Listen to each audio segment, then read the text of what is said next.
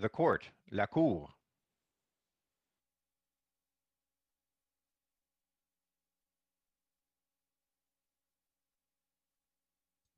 Thank you. Good morning to all.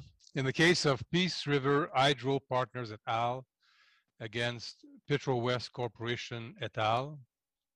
For the appellants, Peace River Hydro Partners et al., David de Groot, Joanne Liu, Robert Martz, Allison Scott.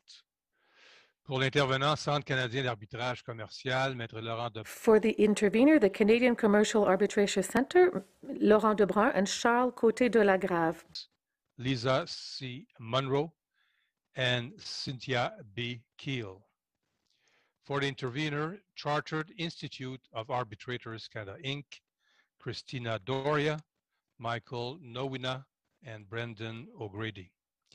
For the intervener, Canadian Federation of Independent Business, Anthony Daimsis. For the respondents, Petrowest Corporation et al., Kelsey Meyer, Chiara McKay, or Ciara McKay, Stephanie Clark, and Paul Romaniak. For the intervener, Insolvency Institute of Canada, Kibben Jackson, Tom Posniak, and Len Nesbitt.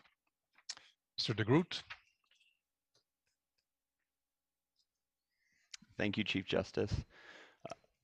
Chief Justice and Justices of the Court, this appeal addresses the question of whether a receiver who chooses to pursue contractual claims that include arbitration agreements must pursue those claims through arbitration. The appellate submit that pursuant to Section 15 of BC's Arbitration Act, the receiver's claims are required to be pursued by arbitration. And that is because, as my colleague Ms. Liu will address, the receiver is a party to the arbitration agreements. And as I will address, the receiver cannot disclaim the arbitration agreements either to avoid being a party or to render those agreements void, inoperative, or incapable of being performed. And I will also be responding to uh, the alleged grounding policies of the respondents in the IIC to suggest that insolvency law provides this court with the discretion to uh, hold those agreements inoperative or incapable of being performed. At this time, I will pass this matter to Ms. Liu. Good morning, Justices. As my colleague noted, I'm here to speak to the issue of whether Ernst & Young is a party to the arbitration agreements under Section 15 of the Arbitration Act. Mr. Mrs. Lowe, Mrs. Lowe, I'm sorry to interrupt you at the beginning. This is a question maybe I should have asked to Mr. de Groot, but you can answer. Uh, is it your position that uh, in all matters where uh, there are or there is an arbitration agreement, uh, arbitration should always go ahead? Even if uh, we may be in a situation of receivership or in bankruptcy. We say that when the receiver or trustee is suing on the uh, under uh, on the agreements and it contains a mandatory arbitration clause, then in those instances, um, yes, the arbitration agreement should govern. Thank you. But not all instances. Not, not all instances. Not all instances of um, a a, uh, a matter uh, uh, being a, a, bankruptcy matter. Okay, thank you.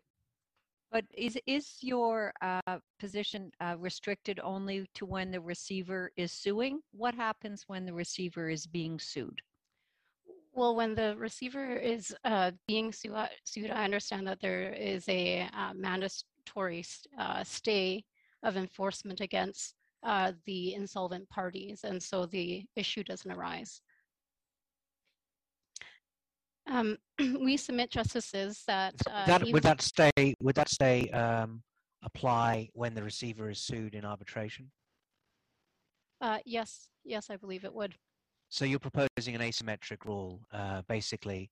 Uh, uh, an arbitration is stayed if the receiver is sued, but if the re receiver is suing, uh, it cannot stay the arbitration.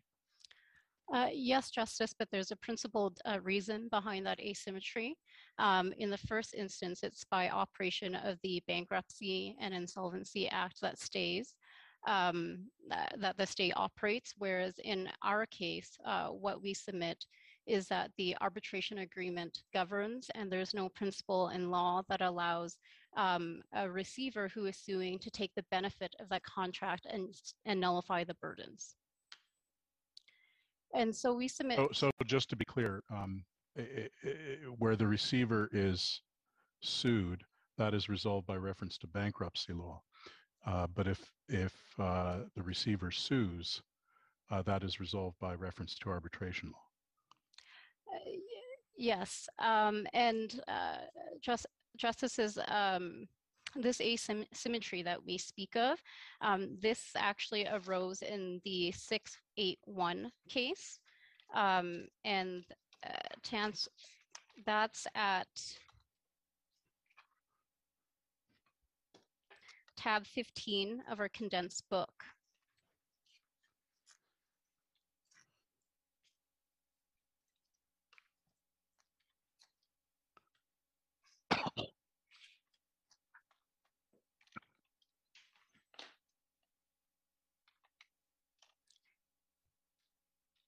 And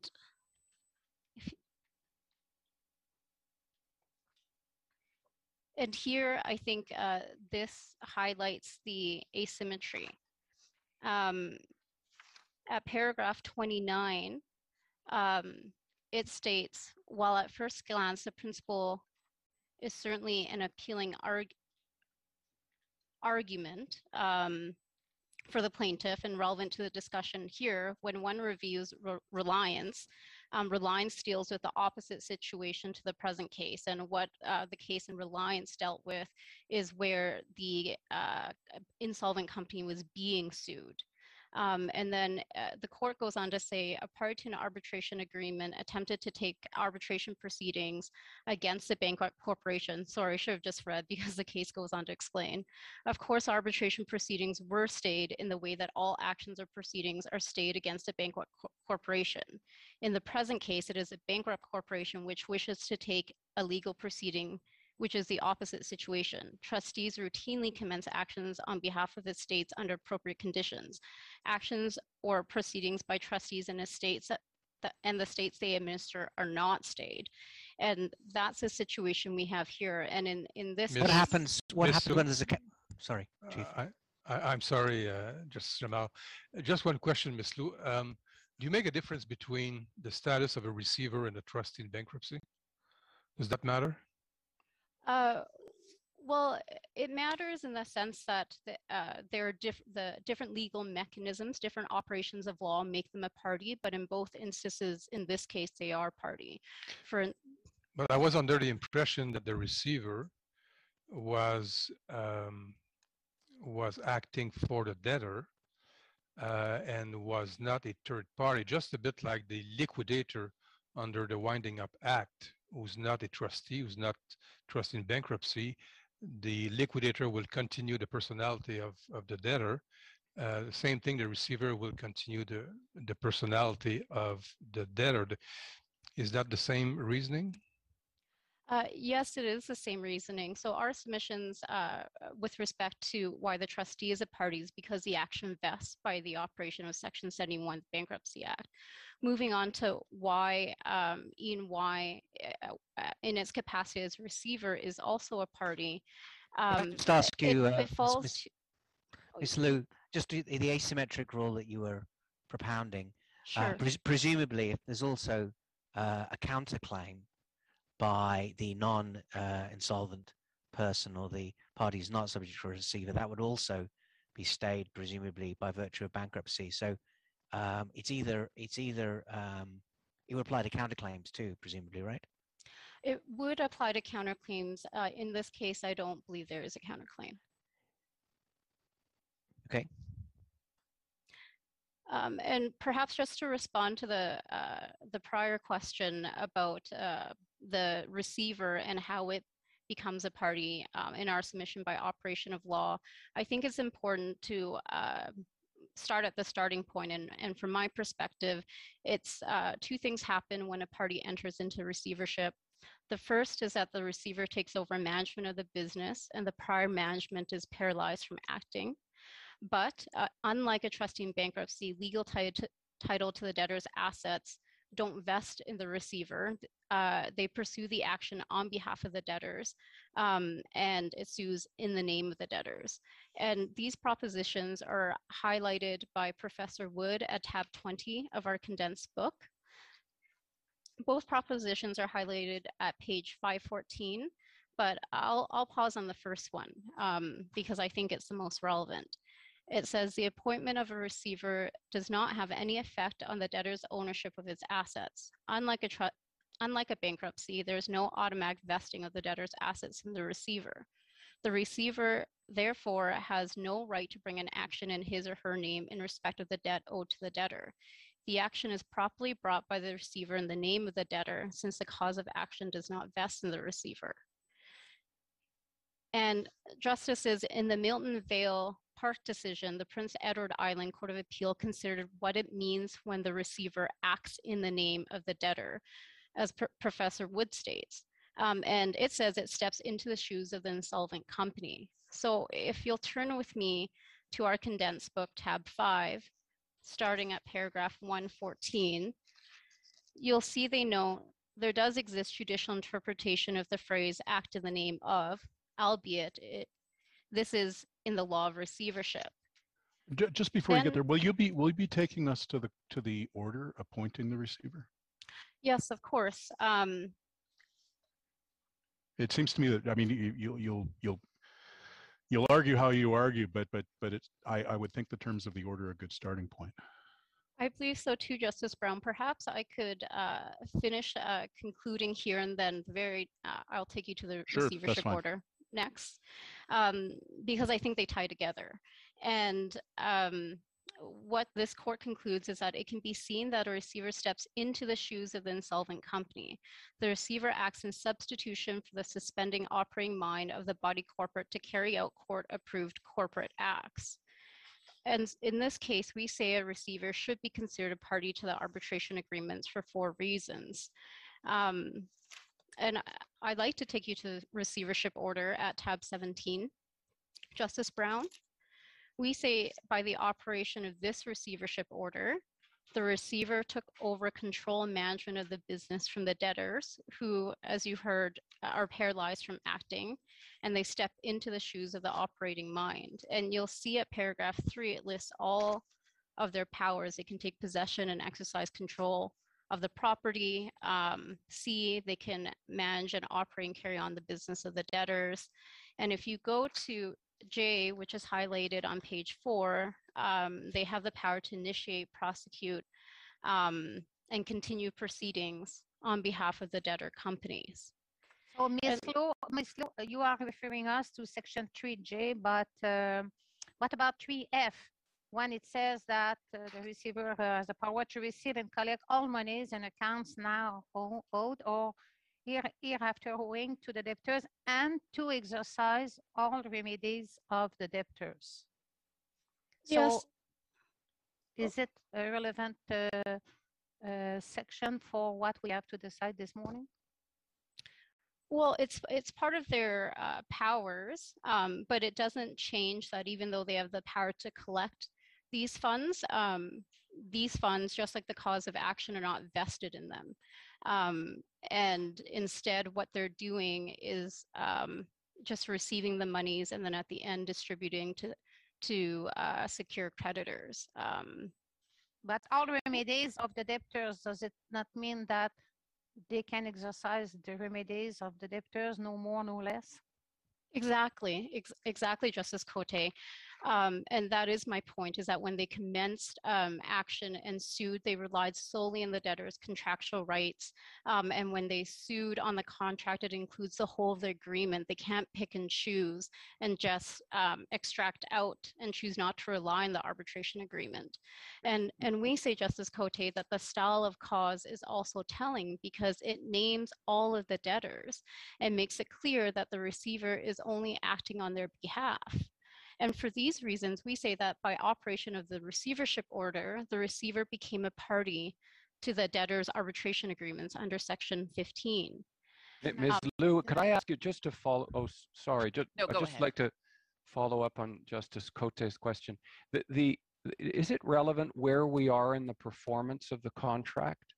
if it's an executory contract that's been performed on one end and and uh, the receiver has what is for all intents and purposes a, an asset um, uh, is that is that relevant to the analysis Uh, we we don't think it is relevant uh, because at this point we would say that they don't have an asset. They have a cause of action that needs to be proved um, in court in the way that they're going to try to obtain that asset, um, that contingent asset, um, is by bringing this action under these agreements, and they can have no better rights than the debtors. And so that what comes along is the arbitration agreement.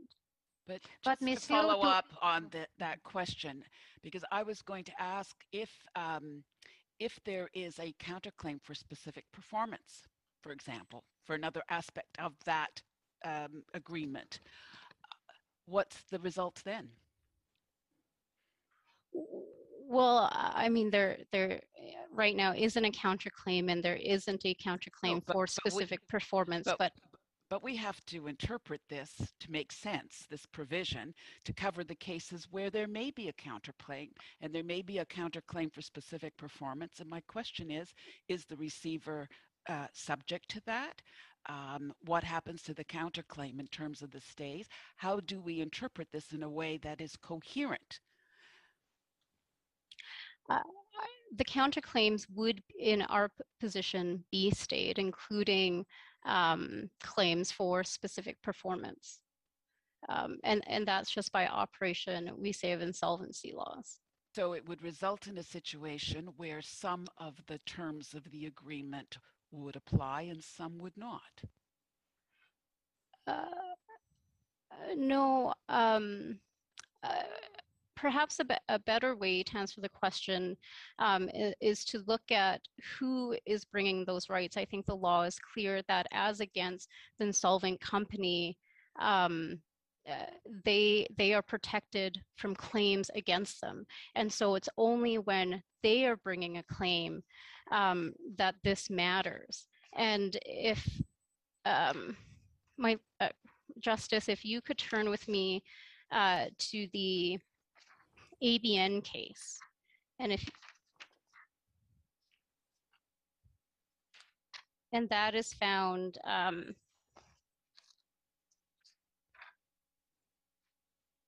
at tab 14 of our authorities. Um, ABN was a case where um, the bank um, was assigned assigned a contract. It became an assignee um, to a contract that sought to enforce with an arbitration agreement. Um, and it sought to say that it wasn't a party because it wasn't a signatory to those agreements. And at paragraph 15, uh, the court rejects that argument and says ABN is in law a party to the arbitration agreement.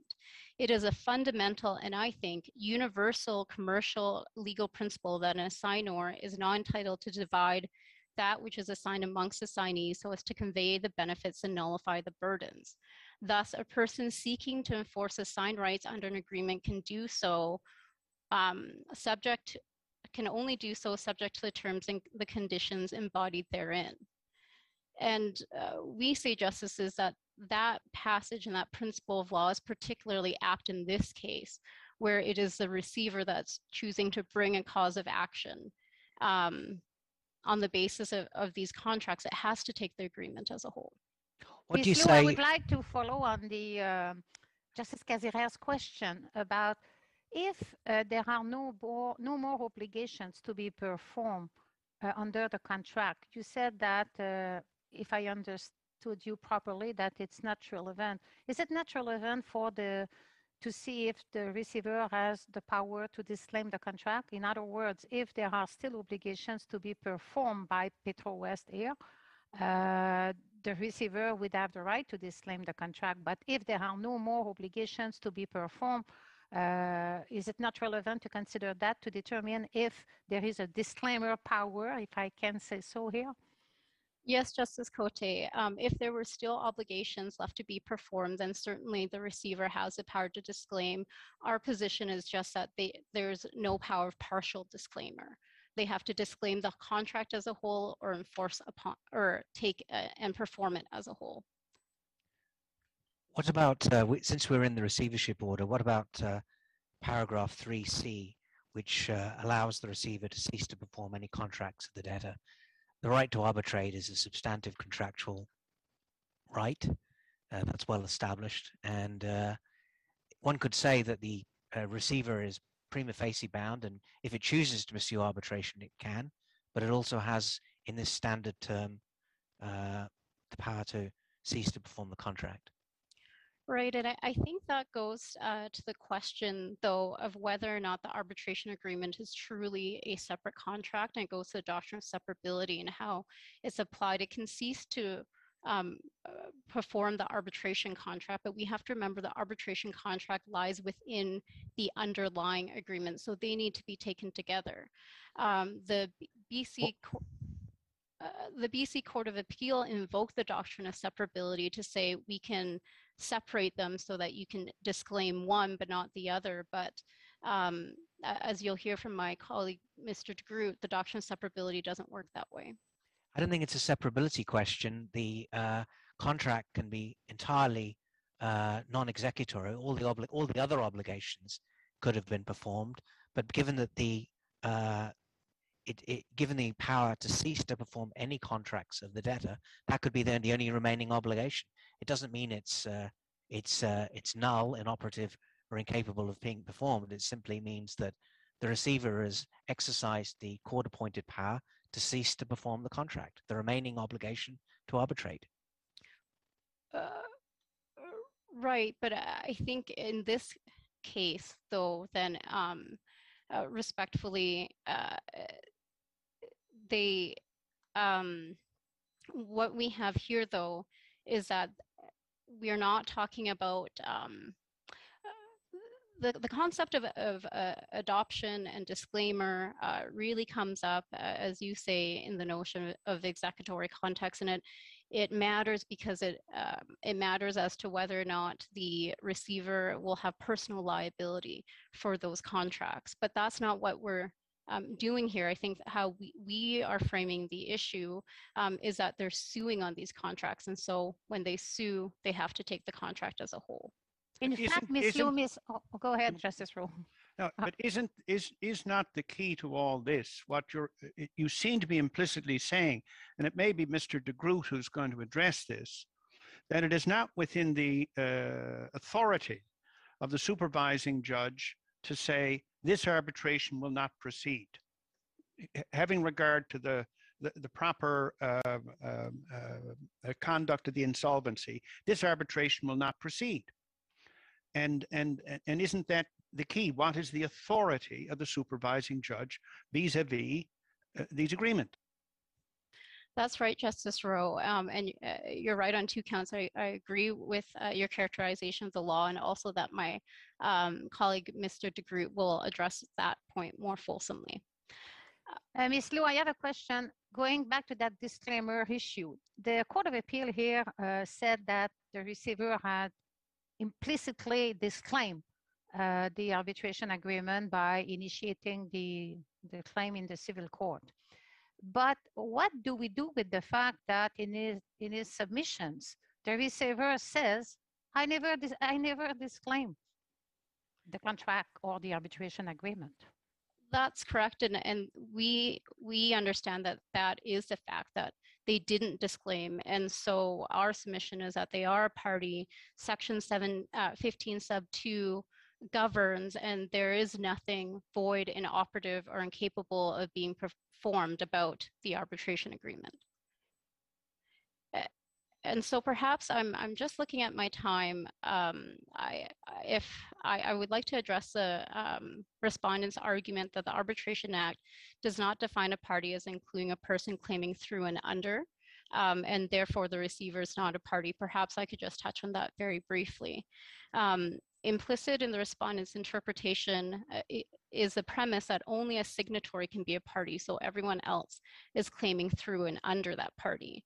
But we submit that the interpretation of the word party is not that narrow. Uh, we say it includes trustees and receivers who become bound uh, to the arbitration agreement by operation of law. Um, and uh, I have two authorities for this. One is the Calvert Steel decision. It's an Alberta Court of Appeal case at tab three of our authorities. It um, makes clear that the concept of party is broad enough on its own to capture non-signatories bound by operation of law or submission of contract. Uh, you find that at uh, paragraph 15, uh, when the court states associated and connected parties like subsidiaries, shareholders, directors, employees, agents, and the like might be required to join in arbitration one of three ways by the governing law, by the submission itself, and to the extent the parties to the contract can bind other parties or by later agreement the other parties. But they go on to find that none of these apply here. And in that case uh, was about shareholders and subsidiaries that sought to be bound. Um, and it's only at that point when they say that um, they don't meet these three tests that the court considers, well, is there additional through or under language in the Arbitration Act to capture what the court referred to as these extra parties and found that there was none. And so we say that this case demonstrates that a party includes non-signatories bound by operation of law and that uh, you don't need the term a party claiming through or under um, because that refers to someone outside that. And I just want to may I just interject here and ask you that, that, but within BC's own legislation, in the International Commercial Arbitration Act, they do use the through and under law. So could you uh, sort of explain to us the implications, if any, of uh, a different usage in um, a- a- an act that has a similar content? Sure. Um, I have two responses uh, for you, Justice Martin.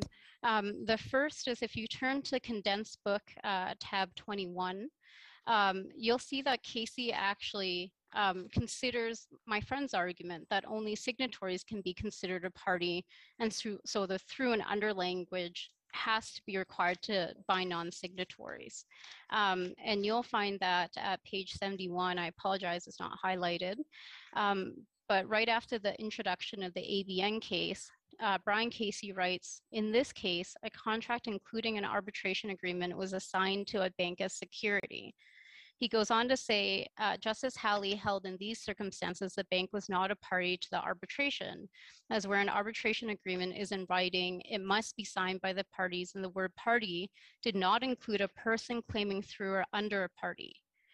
On appeal to the divisional court, the decision was overturned on the legal principle that an assignor is entitled, is not entitled to divide that which is assigned amongst its assignees so as to convey the benefits and nullify its burdens.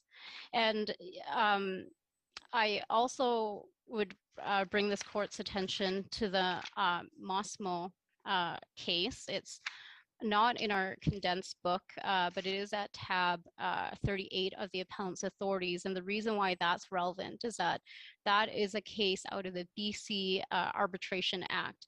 Um, and in that case, an assignee to agreement was found uh, to be a party notwithstanding that there was no through or under language. Um, and that is at uh, paragraphs 18 and 42. Um, I- I'd like to conclude my submissions now and turn the mic over to uh, Mr. DeGroot now. Ms. Liu, oh, Ms. Liu, I have a question for you before you go. Sure. Uh, The act, uh, the section 15 of the arbitration agreement, uh, which governs this case, says at the beginning, a party to an arbitration agreement. Uh, It has been amended. Now it is section seven, and it begins a party. Uh, If a party commences legal proceedings. Uh, Is there any uh, argument to draw from the fact that section 15 is saying a party to an arbitration agreement and the new section 7 says a party commences legal proceedings. Uh, no, um, eh, in, in an article written by independent arbitrator uh, Tina Cicchetti and uh, senior legal counsel to the BC Ministry, Jonathan Eads, uh, found at tab 75 of our materials, um, they look into that section and say that it's a housekeeping matter only. And Okay. the reason why it matters is because um, they are um, they were part of the committee that made recommendations to the Attorney General for the amendments into this 2020 Act. Thank you.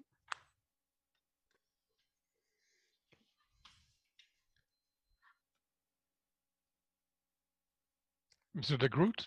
Yeah, thank you. Just changing the mics over.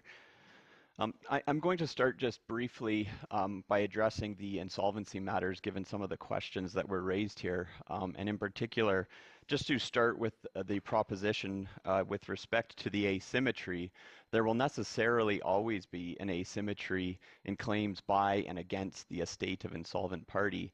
In particular, any claim against an insolvent party is stayed. In this case, it's stayed by operation of Section 8 of the receiving order, which in the you can find that at the condensed uh, book of authorities at tab 17 and again that's section 8 of that um, and so there's always going to be this asymmetry of claims against it but it from a bankruptcy and insolvency perspective there's a policy rationale behind that and that policy rationale that the court relies upon is what's known as the single proceeding model and we can see authority for that in the description of that at the Century Services decision. And I'd have you turn to tab 11 of the condensed book of authorities of the appellates. Um, this is the Century Services decision. Again, it's tab 11 of the condensed book at paragraph 22. And I'm going to be starting at the second or third sentence in beginning the nature. Um, so at this paragraph, the court writes, the nature and purpose of the single proceeding model are described by Professor Wood in bankruptcy and insolvency law. They all provide a collective proceeding that supersedes the usual civil process available to creditors to enforce their claims. That's the important part, to enforce. The creditor's remedies are collectivized in order to prevent the free-for-all that would otherwise prevail if creditors were permitted to exercise their remedies. In the absence of a collective process, each creditor is armed with the knowledge that if they do not strike hard and swift to seize the debtor's assets, they will be beat out by other creditors. The single proceeding model avoids the inefficiency and chaos that would attend insolvency if each creditor initiated proceedings to recover the debt. And so what the important part about this is that in short, the single proceeding model addresses a collective action problem, which is colloquially known as the tragedy of the commons. But that policy position simply has no application when a receiver is seeking to pursue claims outside of the estate.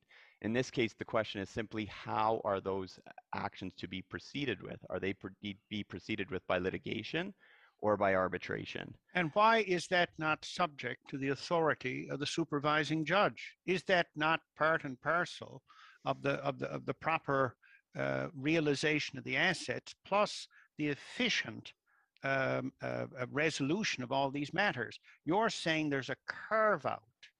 There's a carve out from the authority of the supervising judge where uh, a receiver initiates a, claim against uh, a contractual party and the, the contract contains an arbitration clause. The, the, the logic of your position is, if I've understood it, it is beyond the competence, beyond the authority of the uh, supervising judge to say, no, that will not proceed by way of arbitration, it will proceed in another manner. So Justice Rowe, I think if I uh, understand the question, that our position in, in responding to that is that the reason why a supervising insolvency court would not have um, the jurisdiction to pull that into the single control proceeding model is because there simply is no jurisdiction in the statute. In this case, by citing the single control. Which statute? Which yeah, statute? The, the, Bankruptcy and Insolvency Act, and I'll and I'll take you there. So my friends have suggested that this policy objective of the single proceeding model and efficiency um, and efficacy are the underlying reasons to allow this. The sections they cite of the BIA to ground that jurisdiction in order to exercise that discretion are in sections 243 and sections 183 of the Bankruptcy and Insolvency Act. Um, and in that regard, I'm going to begin just with section 183. Section 183 of the Bankruptcy and Insolvency Act is simply, it has a limited purpose. And what the purpose is, is that it invests superior courts with uh, the jurisdiction of law and equity, as will allow them to exercise jurisdiction in bankruptcy and other proceedings under the BIA. And superior courts, as superior courts have an inherent jurisdiction, but that cannot be used to overturn statute, which in this case, the Arbitration uh, Act includes mandatory language that limits the ability of the Superior Court to exercise its inherent jurisdiction. Hang on, you've said inherent jurisdiction. 183 sub 1 says original, auxiliary, and ancillary jurisdiction. Yes. It does not say inherent jurisdiction. And I would treble underline original jurisdiction. Yes, and and at the it it- it's our submission, and this is in the Baxter decision from this court as well, that the jurisdiction granted by these by this provision is subject to statutory limitations, which includes the Arbitration Act, that includes mandatory language requiring the matter to proceed to So arbitration. the, so the Bankruptcy and Insolvency Act is subject to the provincial jurisdiction. That's your submission. I, I think the best way to look at that is that the um, is if we look at the decision um, of GMAC versus TCT. I think, and that's at tab 13 of the condensed book of authorities.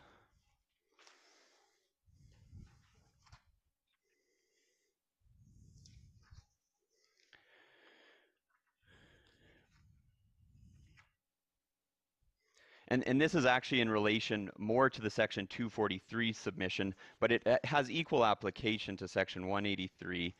Um, that just to give some background here, section 243, which is also relied on by the respondents and the IIC to ground a jurisdiction to do this, um, is a similar section to what is formally section, well, it, it, it's section 47 2C.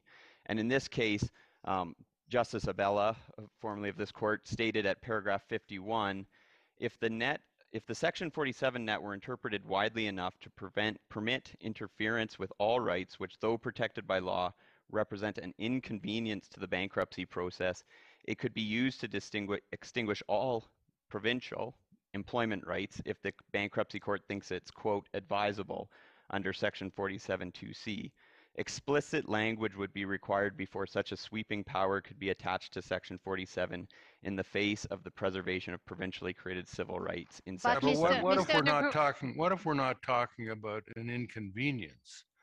What if we're talking about a significantly, significant compromise of the objectives of the Bankruptcy Act?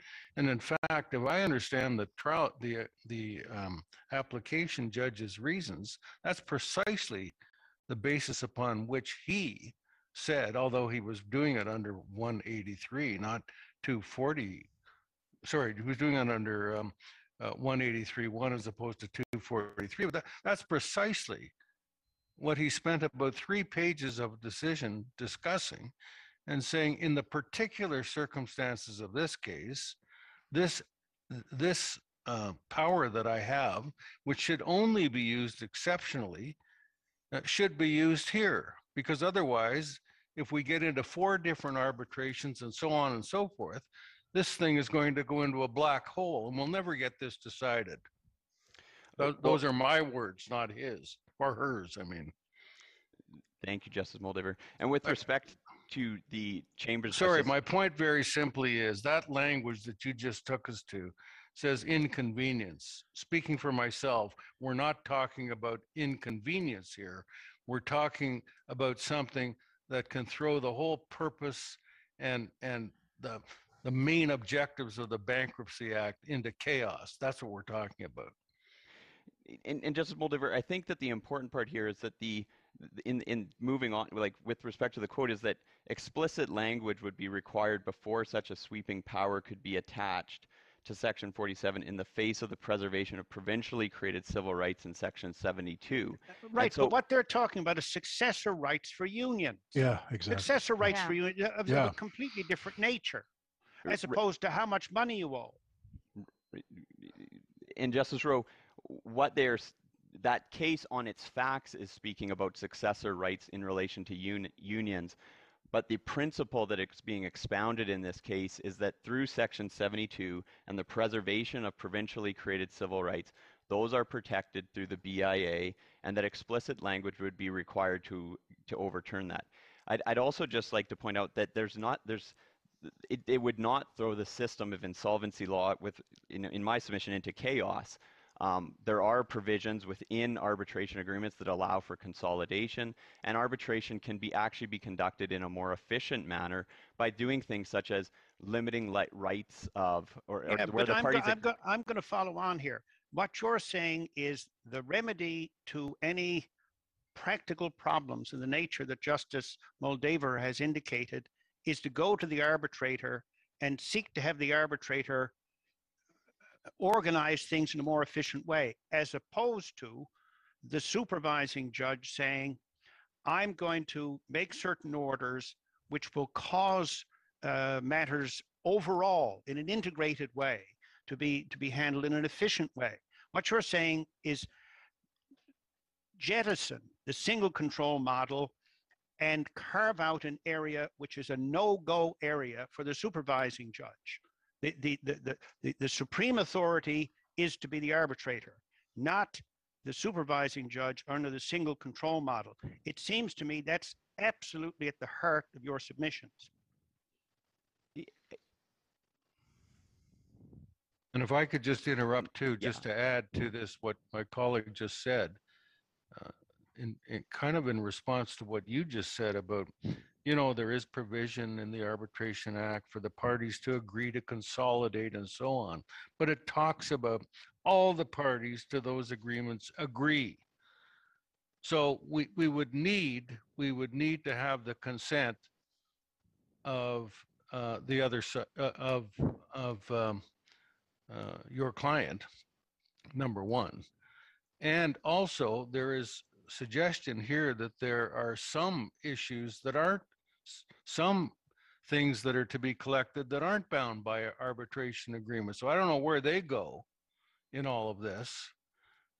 But they would, it seemed to me, not be part of this scheme that you have in mind, and they'd have to be settled separately in an action.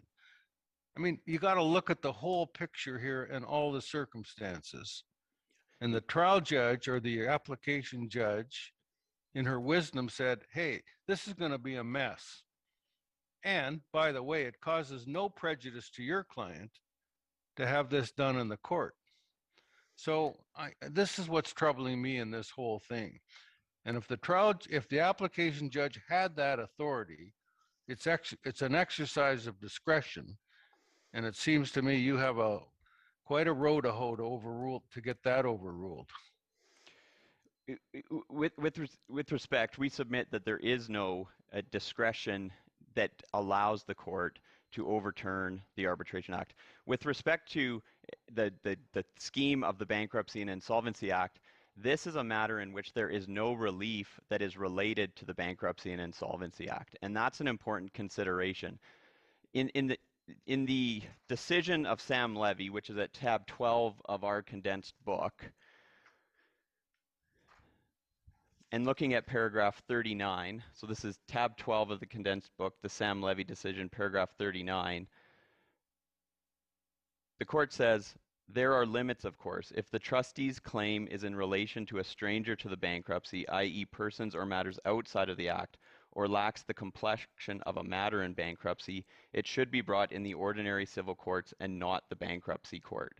And then the court goes on at paragraph 50 to say, it is well established that the bankruptcy court does not have the general jurisdiction of a civil court to award damages in breach of contract cases. And so what we're submitting is this action has already been asserted as a separate action outside of the insolvency Yeah, but it goes, to- but it goes to the bankrupt's estate. How much is, how much is there going to be to distribute amongst the secured creditors and, and, and whatever? I mean, it- it's integral for the trustee to know what the estate is and what's in it. And this trustee is of the view that it's worth pursuing these matters. So how can you say that this isn't related to the bankruptcy? Well, eh, w- when the court in the Sam Levy decision states that it's related to the bankruptcy, what the court is saying is, and this goes on in paragraph 50, it states it is restricted to the jurisdiction and remedies contemplated by the act. And so what the act provides is for a series of provisions for the distribution of assets. It does not address, nor does it have any mechanism to address how matters should be dealt with when pursuing claims. In So fact, the- if, in sorry, if in fact the trustee collects $10 million on behalf of um, uh, Petrowest, uh, what the bankruptcy proceedings will already be conducted and finished and everything because it really doesn't matter. That 10 million is going to go where? Well, it will go into the estate. That well, is of course it will. Of Yes. course it will. So to say that it's disconnected from what the bankruptcy proceeding is all about is, with respect, a submission that I I just find it amazing. And isn't it true, just to follow up on Justice Moldaver's preoccupation, isn't it true that the Sam Levy case that you cite has been interpreted in the arbitration setting to allow for the exercise of discretion one way or the other? I'm thinking of Quebec jurisprudence cited cited by the intervener Centre Canadien d'Arbitrage Commercial, the ETI uh, re-ETI case of the Quebec Court of Appeal, where they, after looking at the weighing that Justice Moldaver alludes to, they came down on the side of arbitration. It looked like it would be, as you suggested earlier, Mr. de Groot, a circumstance where that would be efficient and helpful. And then another case, a leading case uh, decided by Justice Gascon when he was on the Superior Court in uh, in uh, Avestor, where he said, no, it's it was sufficiently complicated, and there's a weighing of circumstance. He took into account stability of contracts and freedom of contractual freedom that would support your view. He took into account the concerns that Justice Moldaver mentioned. He weighed them, and he did it under the under the under the authority, as Justice Rowe suggested, of of the Bankruptcy and Insolvency Act. So Sam Levy doesn't look like a, bl- a blocking the way. Uh, on the contrary. Well, I think that in relation to Sam Levy, the case it, it relates to whether the relief or whether what is being pursued um, is res- is within the jurisdiction and remedies contemplated by the act. And in this case, what is being used are the rules of court right now um, to advance this matter. And so they don't. There's no relief that arises under the act, other than the fact that through this act, there's no relief under the act. To be clear, there what will occur and what I don't dispute is if there is a successful action, those those funds will go into the estate. With respect to the uh, ETI decision, uh, that decision did find that the matter should proceed by arbitration. Um, and some of the other uh, cases cited by my friends, though, to rely upon the single control model typically are cases that involve claims against the estate or involve issues of the stay against the estate. I, I note the Reliance decision, the Smoky River decision.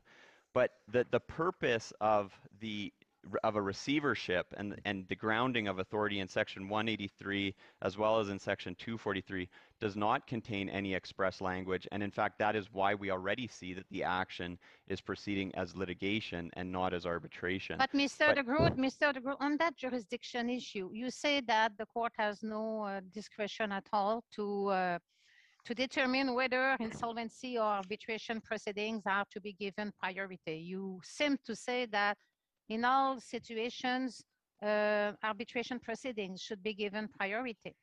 But what about the following? Section 15.2 gives a court the power to uh, say that the clause is null and void or inoperative. It is there in section 15.2.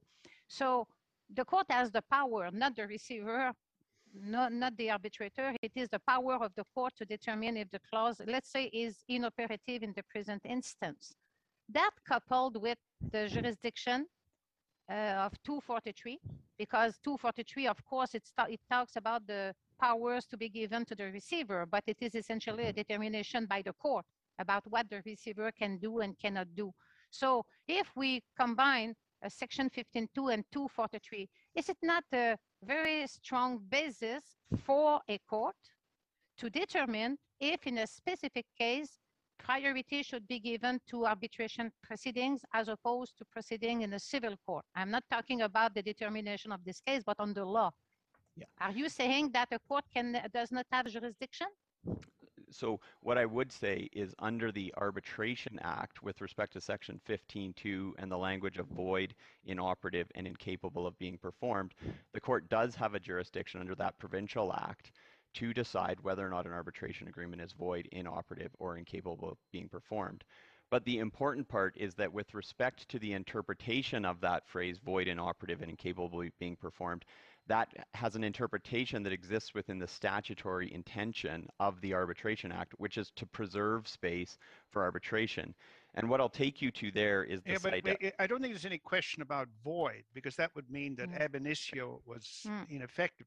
It's really, I think, the action here is inoperative and inoperative by virtue of an order of a judge under the BIA.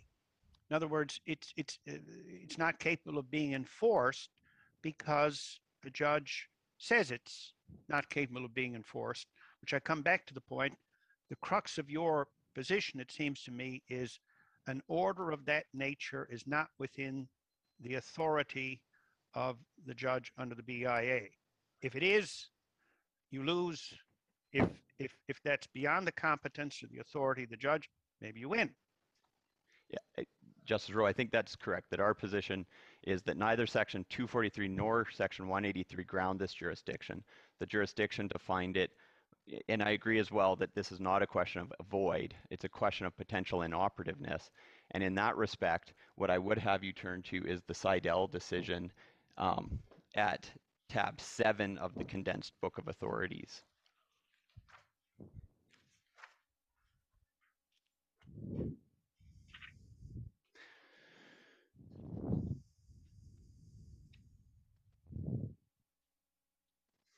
And this is um, the decision of Justices LeBel and Deschamps um, in dissent, but not on this point at paragraph 118. The, the, here they state, it is clear that the task of the court responsible for considering whether the, whether the agreement is void, inoperative, or incapable of being performed cannot properly be construed so broadly as to authorize it to determine whether a class action would be a preferable procedure. And then just skipping ahead, the arbitration agreement would, as a result, be subject to the whim of the party wanting to avoid its application. More specifically, the word inoperative cannot be interpreted so broadly that a mere procedural decision of a party seeking to certify a class proceeding would suffice for that party to avoid the operation of the agreement to arbitrate. And so, and this is also then built upon in the Wellman decision, which is at tab just, just before we go to Wellman, I mean, again, you're using a mere procedural thing. Why don't we look at the reasons of the application judge here at paragraph 60 of her reasons? And if you go to about the fifth, fourth line or fifth line of her reasons, the difference in the cost and time involved of prosecuting the claim in court as compared to the multiple arbitration proceedings is substantial. The bankruptcy order was made in April 2018, which, by the way, here we are four years later deciding what process to use. That's my interjection. It will not be possible to distribute the proceeds. I'm going to emphasize that. It will not be possible to distribute the proceeds of the bankruptcy estates until these disputes are resolved. I agree that the inherent jurisdiction of the court should be used sparingly. However, the significant cost and delay inherent in the multiple proceedings that would occur in this case as compared to judicial termination is unfair to the creditors, contrary to the objects of the BIA. The absence of any prejudice to the dependents is an important distinguishing feature. You know, there's all kinds of issues brought up in this case, but speaking for myself, it begins and ends there unless you can convince us as to your point that there's no authority for the supervising judge to do what she did. Well, sir, with respect to the four years later and the inefficiency of trying to determine a procedure, I, I- would simply state that, you know, had the matters proceeded as arbitration, there's a good chance this would all be resolved anyways. And there's an underlying assumption in this that arbitration is inefficient. But with respect to the, uh, the jurisdiction to do this, we maintain that that jurisdiction arises through the language of Section 15.2 of the Arbitration Act, and that the BIA does not provide a jurisdiction to do this. I ask you, Mr. Uh, uh, de Groot, really, um, I think this is being pitched. I mean, my sense is this may be being pitched at an excessively high level of generality as a clash between arbitration and bankruptcy. At the end of the day, there's no dispute, I take it, that the uh, receivership order that was issued is granted under the court's authority under Section 243 of the Bankruptcy Act, inter alia, but certainly Section 243 of the Bankruptcy and Insolvency Act. That is the basis upon which, that is the, the taking uh, any action that the court considers advisable. It always remains under court supervision. And 3C of the order specifically allows the receiver to cease to perform any contracts with the debtor. When the, con- when the receiver does that, it is subject to court, court supervision. The court may, des- may, may decide, actually, you shouldn't be doing this, but it's not the court deciding that the arbitration agreement is somehow evaporated. It's simply the debtor acting under the authority of a court order to cease to perform an obligation under a contract. And the court may decide that the receiver shouldn't be allowed to do that. So there's no absolute rule, but it is, it is it does ultimately come down to the granular, uh, and so there's no conflict between bankruptcy and arbitration. It's under the terms of the back the act and the order. Except in this case, what is happening here is that the receiver is embracing and pursuing the contractual claims while attempting to avoid the the arbitration clause that exists within those contracts. And and the part of the we had just read Seidel, and that that case stands that it's not a preference-based approach. But I'd like to just discuss briefly because this matter of the performance and the disclaimer has come up. And I would just note that at the respondent's brief at paragraph 81, they state repudiation or disclaimer of a contract does not destroy rights of action accrued as a result of prior breaches. And so that is where we are in this action is this is not necessarily a situation of disclaimer or adoption of the contract on a forward-looking performance basis. It's directed at the pursuit of historical actions that have already accrued. And in that regard, Bennett on receivership uh, has stated that a receiver can decide to pursue, they can decide to ignore, they can also just decide, they could decide to sell the causes of action.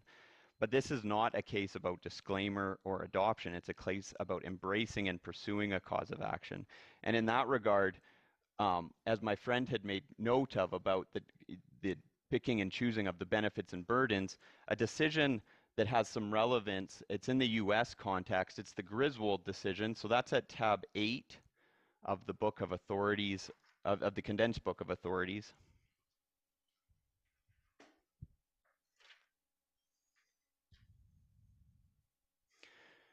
And this is a decision in relation to a pure non-signatory, which even then does not apply. Um, it doesn't address the question of operation of law. But at page two, at page 273 of that decision, which is on the second page, and it's the highlighted portion in the right column, the court states, equitable estoppel thus prevents a non-signatory from cherry-picking the provisions of a contract that will it will benefit from and ignoring other provisions that don't benefit or that would not that would it would prefer not to be governed by, such as an arbitration clause.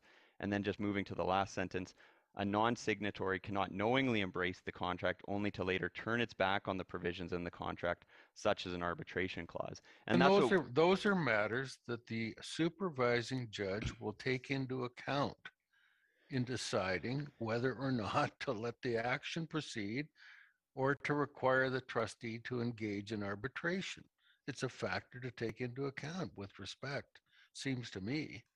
Yeah. And, and I think that the factor to take into in, in, with respect to the arbitra- the jurisdiction on this, it arises under the Arbitration Act, and the the we've we've re- repeatedly said the supervising judge in this case Justice Iyer of the BC Supreme Court was not sitting as a supervising judge. This case was already existing outside of any insolvency or receivership type of Mr. proceeding. De Groot, I have a question for you. We, we know that after a receivership order is issued, uh, the receiver and anybody with an interest can come back to the court and file motions for directions. What about the following? Let's say that the receiver, before launching the civil lawsuit, would have filed a motion for directions under 243 of the Bankruptcy Act and ask the court, the judge, to say, please uh, declare the arbitration agreement inoperative because I want to launch a civil lawsuit. Do you think in a circumstance like that, that the court would have had the power under 243 and 15.2 to say the clause, the arbitration agreement is inoperative and yes, receiver, you can file your uh, claim in a civil court, in, a, in, a, in the civil court instead of going to arbitration? I, I think in that situation, Section 243, which I haven't had a chance to discuss in detail, does not provide the jurisdiction to do that. The Lemare Lake logging decision, I'll just state, in that case, the court confirmed that the, the purpose of Section 243 is simple and narrow, and it's the establishment of a regime allowing for the appointment of a national receiver. And then that also goes to the decision in GMAC versus TC, TCT around the, the language of advisable in subsection C being subject to provincial jurisdiction through Yeah, Section 72. Yeah, but 243 is the same language than section 47 about the appointment of interim receivers. And I think one of the interveners, uh, the Insolvency Institute of Canada, is quoting some decisions in its factum to say that uh, there was, it is the same language and section 47 has always been interpreted as giving very broad powers to the judge uh, in the bankruptcy court. So why should we not adopt the same uh, interpretation of for the language of 243 because it is exactly the same language in section 47. Well, I think that with respect to section 243 sub 1 sub c, you are correct. It overlaps with 47 2c. Um, I, I, just refer the court again that it's subject to provincial jurisdiction. Um, though that had the receiver done what you suggested, that would be a more appropriate way to at least attempt to address this question. But in this case, we have an action that the receiver has obviously concluded exists outside of any relief under the Bankruptcy and Insolvency Act. And that action should be subject to Section 15.2. And the word inoperative does not relate to the purpose of the statute, does not allow for an interpretation of inoperative that would allow the receiver's preference to be promoted. And I, I notice my time is up. And so unless there's other questions, those are my submissions. Thank you very much. Maître Debrun. Brun. Oui, um, bon. Good day, Justices. I am representing the Canadian Commercial Arbitration Centre and I will look into the questions of who is a party to the arbitration agreement we are seized with today. The first judge found that the receiver was a party to the arbitration agreement because they pursued the rights uh, under the uh, respondent's side. And I find that this decision is the right one and that the Court of Appeal that overturned that aspect of the decision erred. We uh, maintain that there is the fact that anyone who is a party to an agreement is bound by that agreement unless by law, they show that that agreement is not binding on them. In paragraph 56 of the reasons by the Court of Appeal of British Columbia, we see that there was a supervisory power to choose, to pick and choose the advantageous parts of the agreement. It is undisputed that these signatories to the arbitration agreement here possessed and continue to possess the significant right to uh, require that arbitration uh, be used. Each of these parties enjoys that right.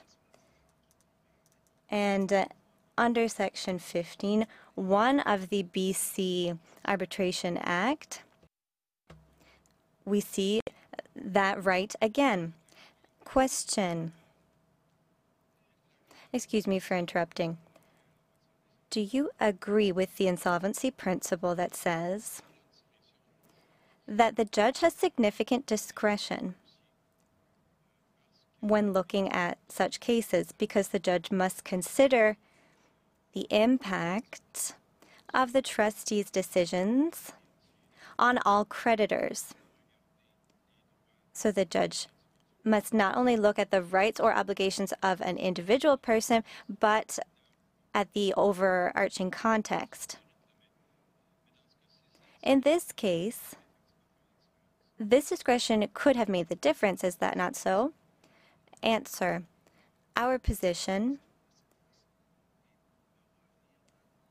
is uh, that going back 20 years before the jurisprudence of this case, if we look at Dell, Chouette, or even Uber more recently,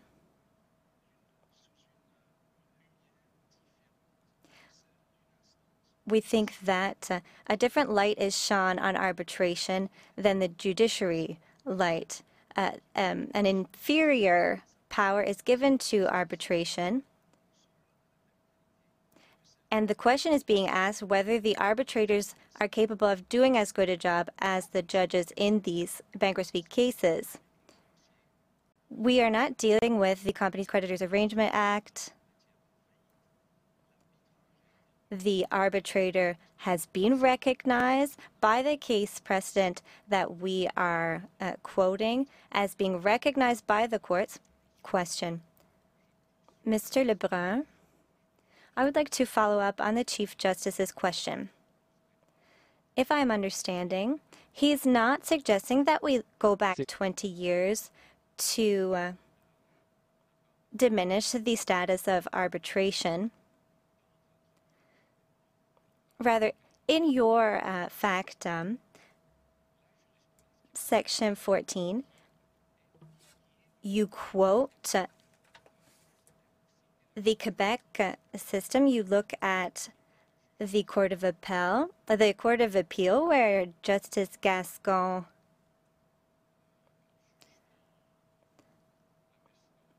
in the Avestor case and if I'm understanding, this is what the Chief Justice is referring to. This is a situation of uh, pros and cons, and the judge has to take the overarching context into consideration. In section 60, it's also a question of uh, pros and cons. Could you please go into further detail on your point? Answer. Yes, first of all, when it comes to ETI at the uh, Court of Appeal, it was uh, decided in the same year as Great versus Dempter by this court. And in my opinion,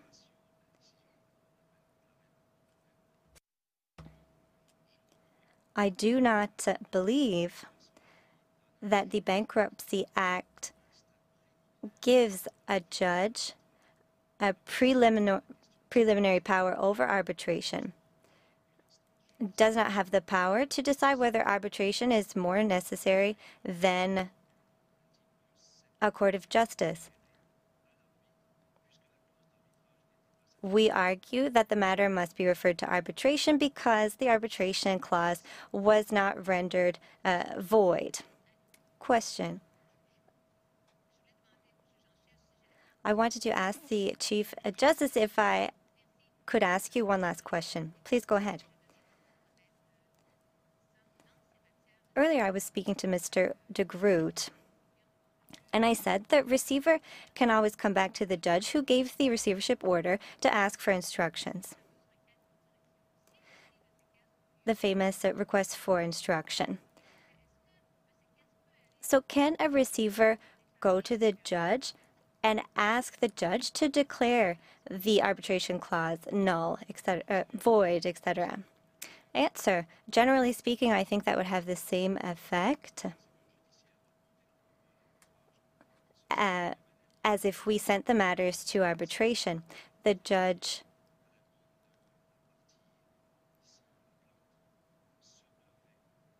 or rather, the judge in this case was obligated to send the parties to arbitration.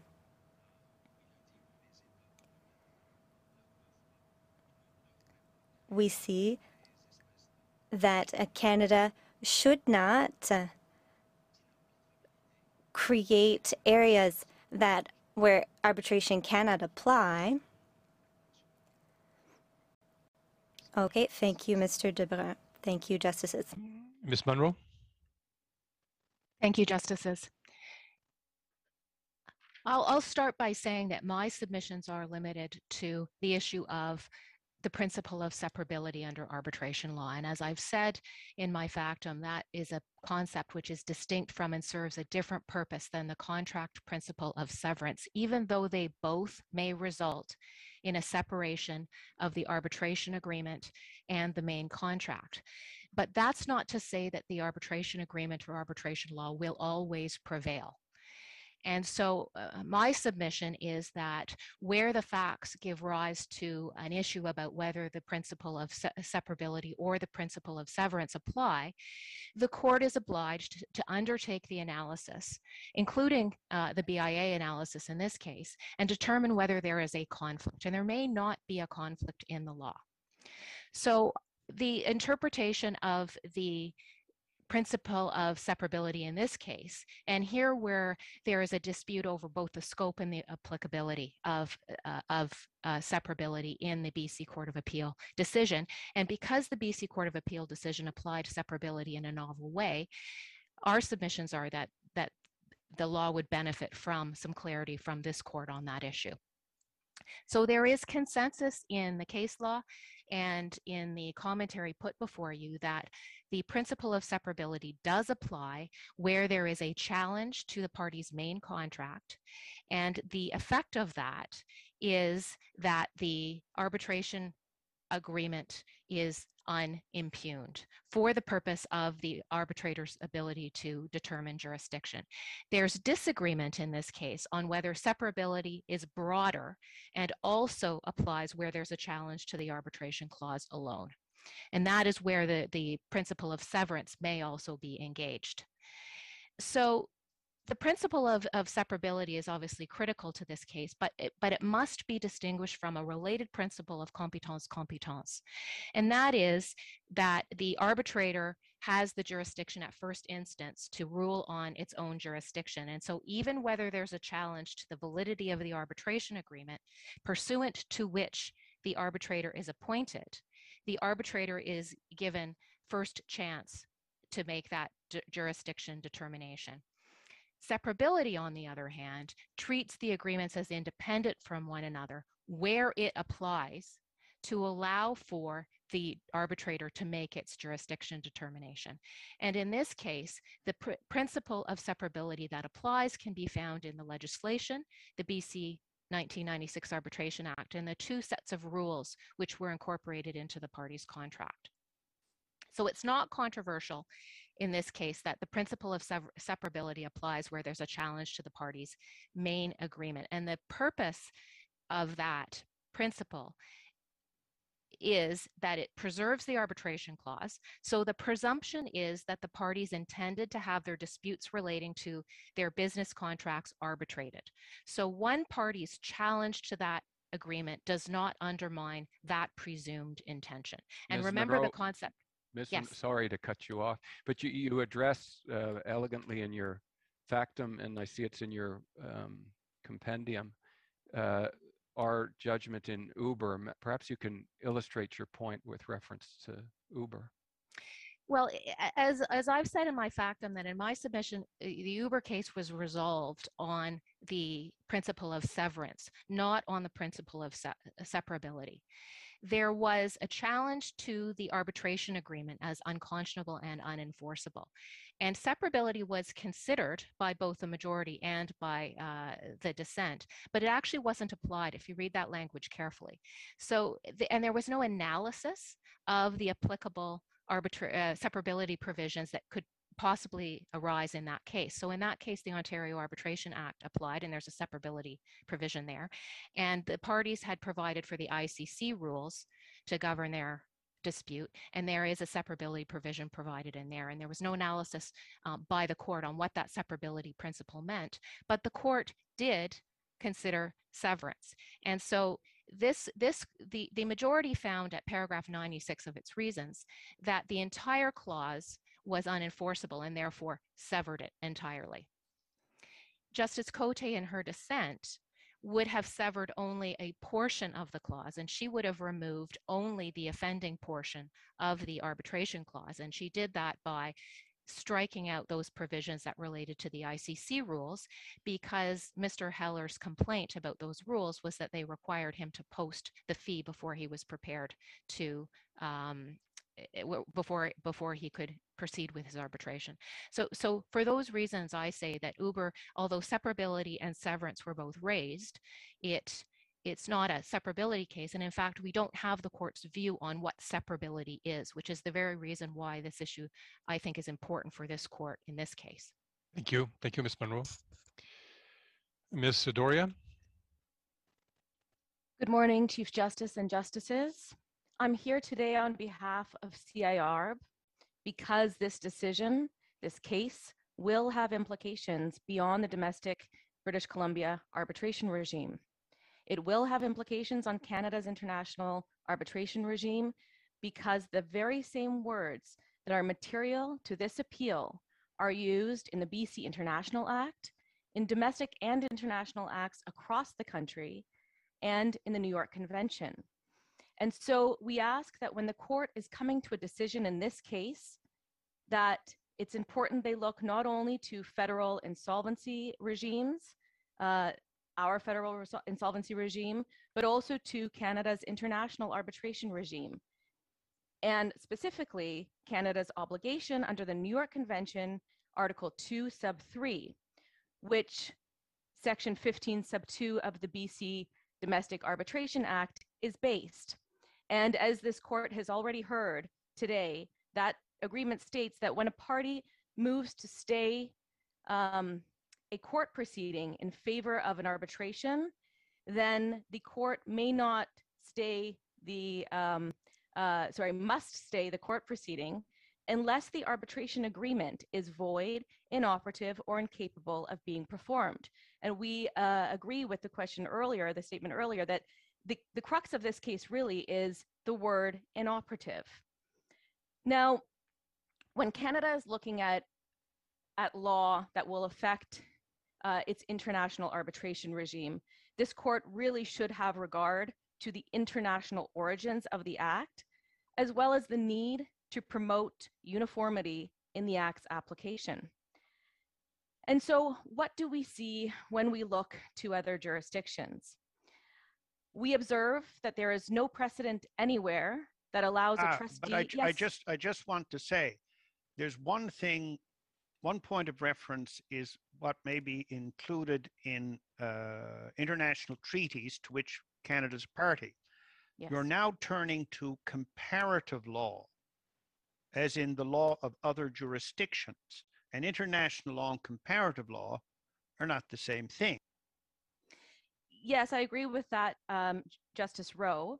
And so um, let me take it here. Um, we are referring to, so if the Domestic Act and the International Act have the same words, but those very words have different meaning, that would create inconsistency and it would be problematic for our jurisprudence. Now, the reason why we're looking to other jurisdictions is not necessarily comparative law, but when we look, for example, to the BC International Act on Arbitration, Article 6 of that act actually specifically says that in interpreting that act, which again has the same words as Section 15.2, the courts, Canadian courts, must have regard to the international origins of the act and the need to promote uniformity in its application. And so it's actually built into our legislation, at least in the BC International Arbitration Act, that this court should look to other jurisdictions. And we say this matters for the BC Domestic Act because it's the same words, and we cannot have a situation where the same words mean different things across That Canada. that being said, Ms. Doria, I understand from uh, the proposed framework in your factum that you say it's not uh, absolute that uh, priority will always be given to the arbitration proceedings. You propose a framework saying presumptively uh, the, the arbitration agreement is valid unless the bankruptcy uh, trustee or receiver can demonstrate uh, to the court that uh, in this case, the arbitration agreement is uh, inoperative. So it's not an absolute proposition. You seem to acknowledge that there is jurisdiction uh, by, by the bankruptcy court. Uh, yes, Madam Justice Cote. Um, what we are saying is that it is only if the arbitration clause is found inoperable, that's the key word, that the court can then refuse a stay of proceedings under the legislation. And to take Justice Moldaver's words, it's got to be something that's more than an inconvenience that might throw the objectives of the BIA into chaos.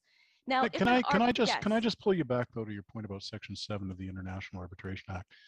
I, I mean, that's a specific interpretive provision specific to that statute. And I'm wondering if, given the presence of that provision, that might militate against any concern arising from the interpretation of the domestic statute.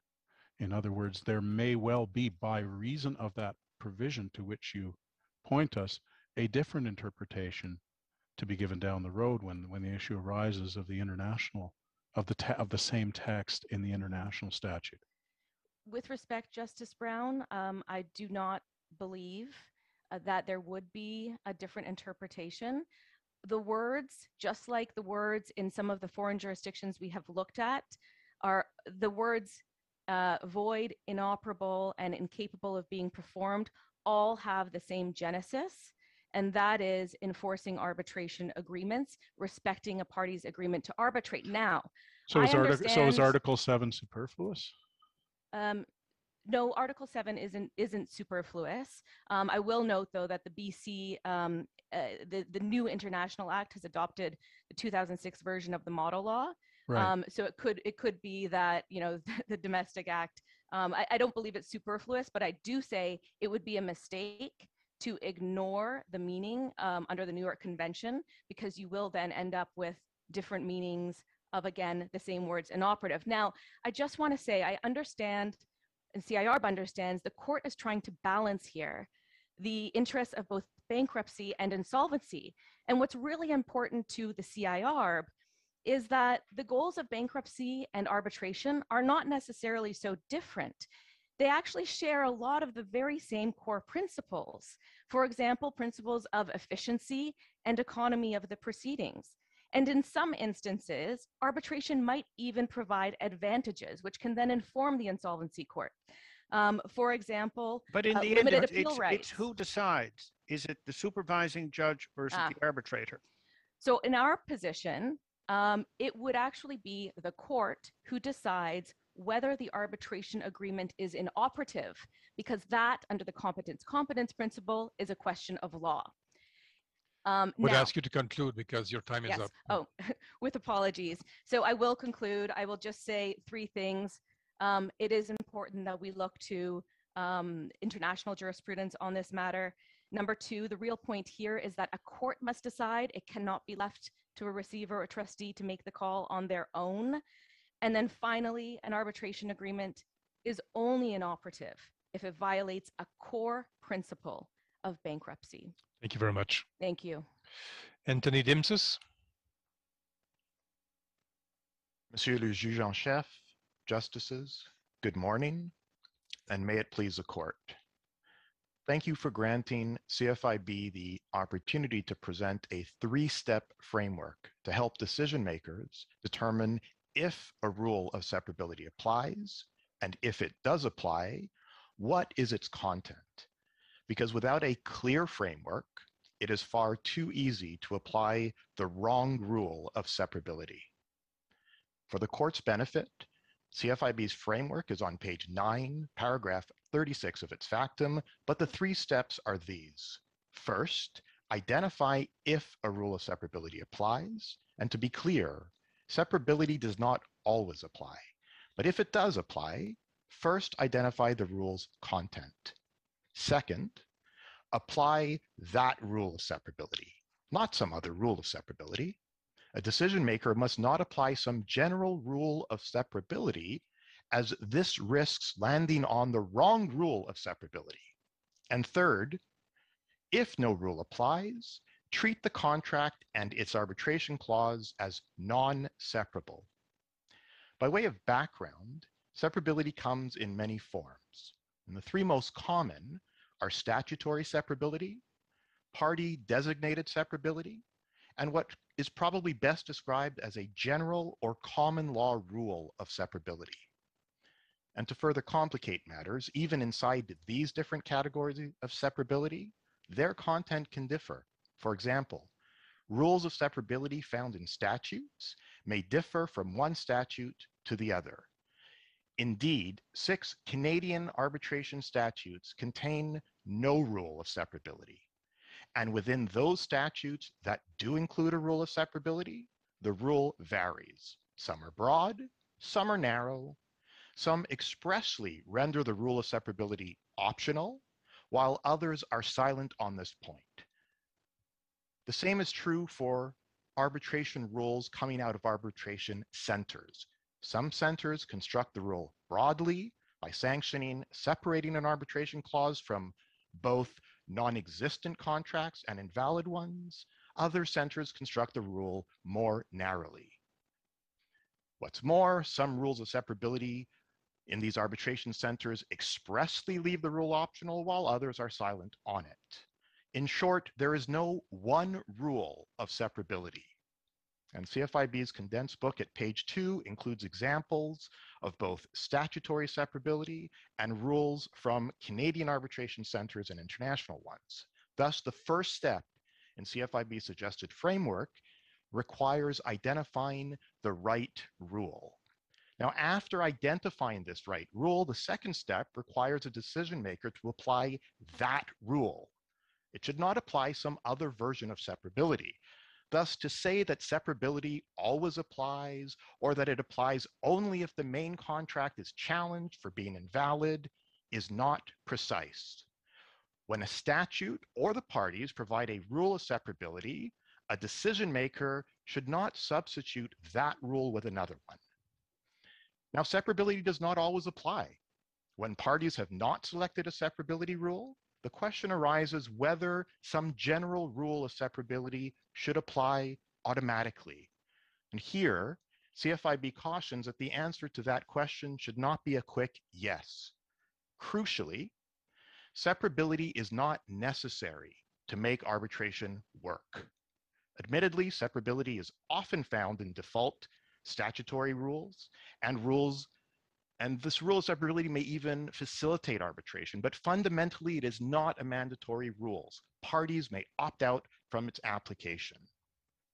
Consequently, and this brings us to the third and final step of the proposed framework, if a statute does not include a rule of separability and if the parties have not inserted one, a decision maker should not assume separability applies before it first investigates the intention of the parties, the legislator, or both. And should a decision maker reach the conclusion that there is no separability, then the contract and the arbitration clause should be treated as non-separable. In closing, CFIB's framework offers a straightforward approach for when decision makers are confronted with the separability doctrine. Those are CFIB's submissions, and I thank the court for its time. Thank you very much. The court will take its uh, morning break, 15 minutes. Thank you.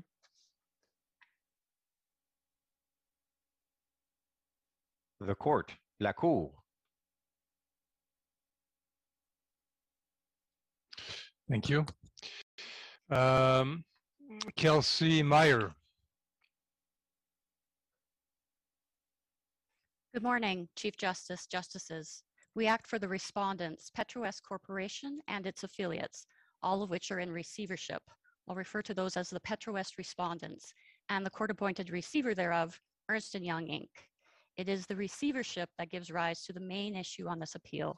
Should a court-appointed receiver, whose court-ordered role and statutory purpose is to maximize recovery of assets of insolvent debtors and then distribute them to creditors, be bound by arbitration clauses in contracts entered into not by the receiver, but by the debtors prior to the receivership.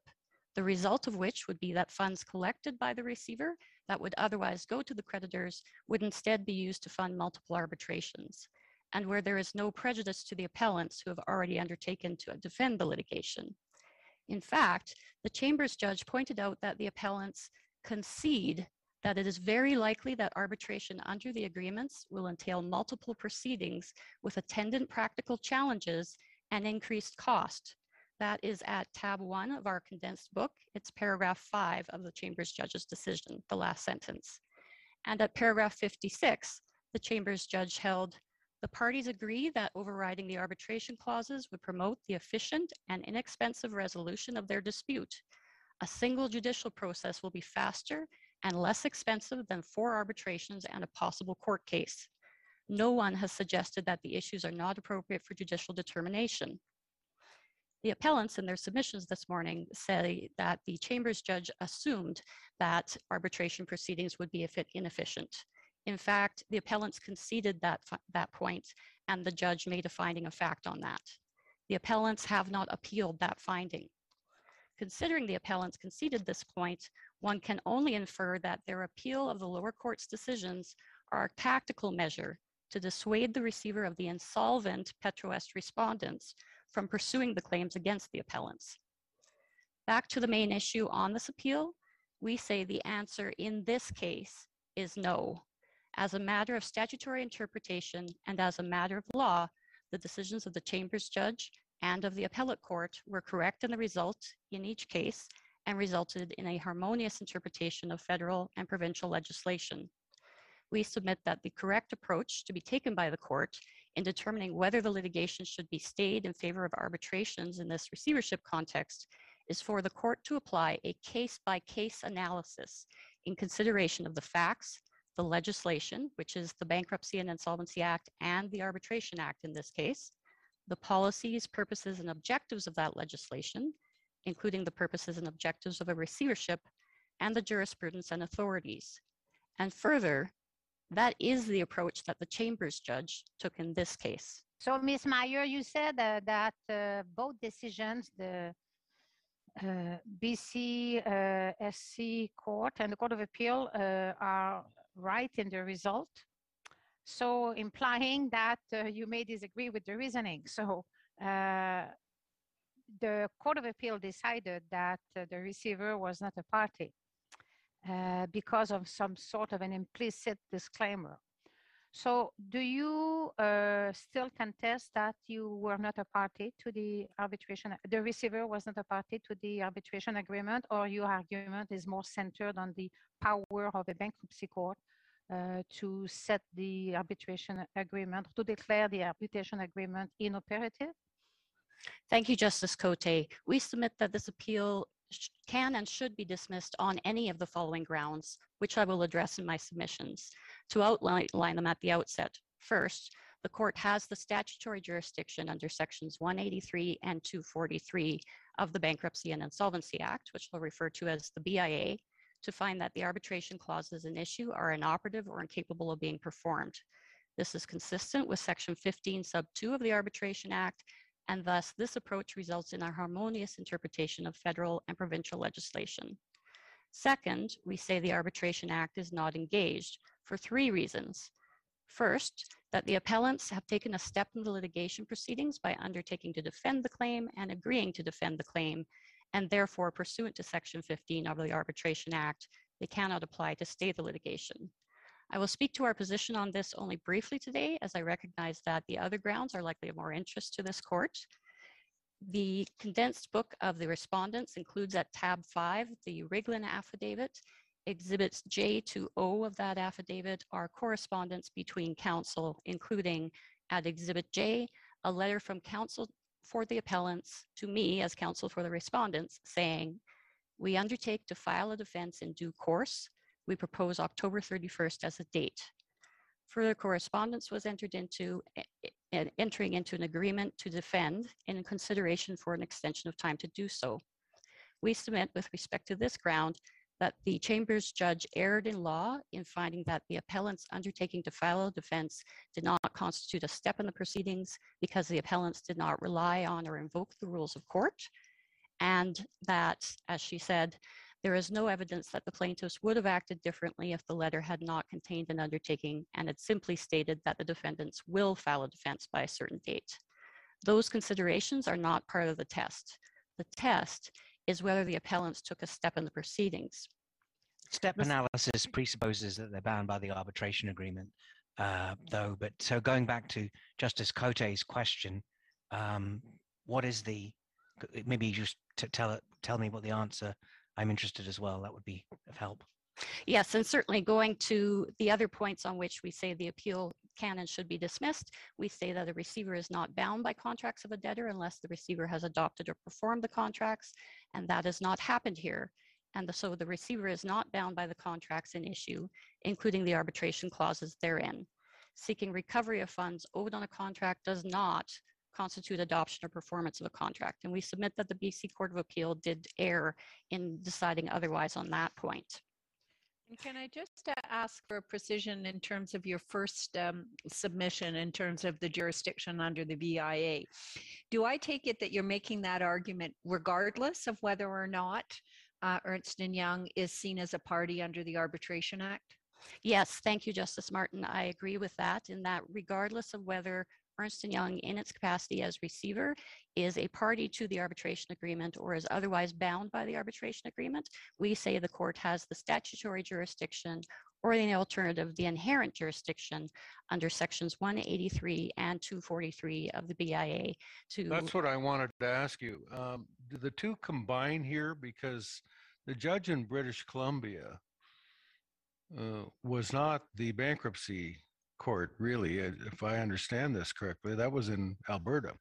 So I'm just wondering whether the two sections together give the judge in British Columbia the authority. Because under 183, um, the judge in BC um, had this kind of overriding, you know, original jurisdiction, ancillary, et cetera, et cetera. So Yeah, perhaps that's how she got the authority to be dealing with this issue in the context of what was an action that on its face was just a civil action between the two parties. Justice Moldaver, again, that does tie to Justice Cote's question. We agree that the uh, Chambers judge had the jurisdiction under Section 183 and Section 243 to uh, make the decision that she made. She found that she had the inherent jurisdiction to find that the arbitration agreements were inoperative or incapable of being performed. That is at paragraphs uh, 49 and 60 of her decision. Bankruptcy Um, and Insolvency Act doesn't speak at all about inherent jurisdiction. It speaks about original jurisdiction. So if she's invoking inherent jurisdiction, then she must be understanding it in, in the common sense, which is really, it's a procedural power that flows from your status as a court in order to carry out your powers as a court. How on earth can inherent jurisdiction confer jurisdiction uh, under a statute? Justice Brown, I submit that in the Chambers judge's decision, as well as a number of the other decisions that we rely on in this case, including Wedgemount and Pope and Talbot, that the court indicated that it was relying on its inherent jurisdiction. But in fact, the court actually had statutory jurisdiction under Section 243.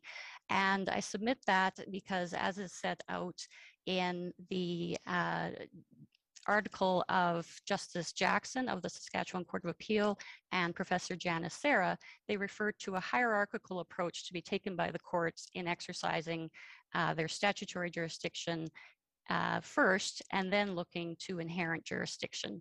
I, I, well, but my question is, I mean, can you ever look to inherent jurisdiction to answer this question? I, I, I, I fail to see how, but maybe my understanding of inherent jurisdiction is impoverished.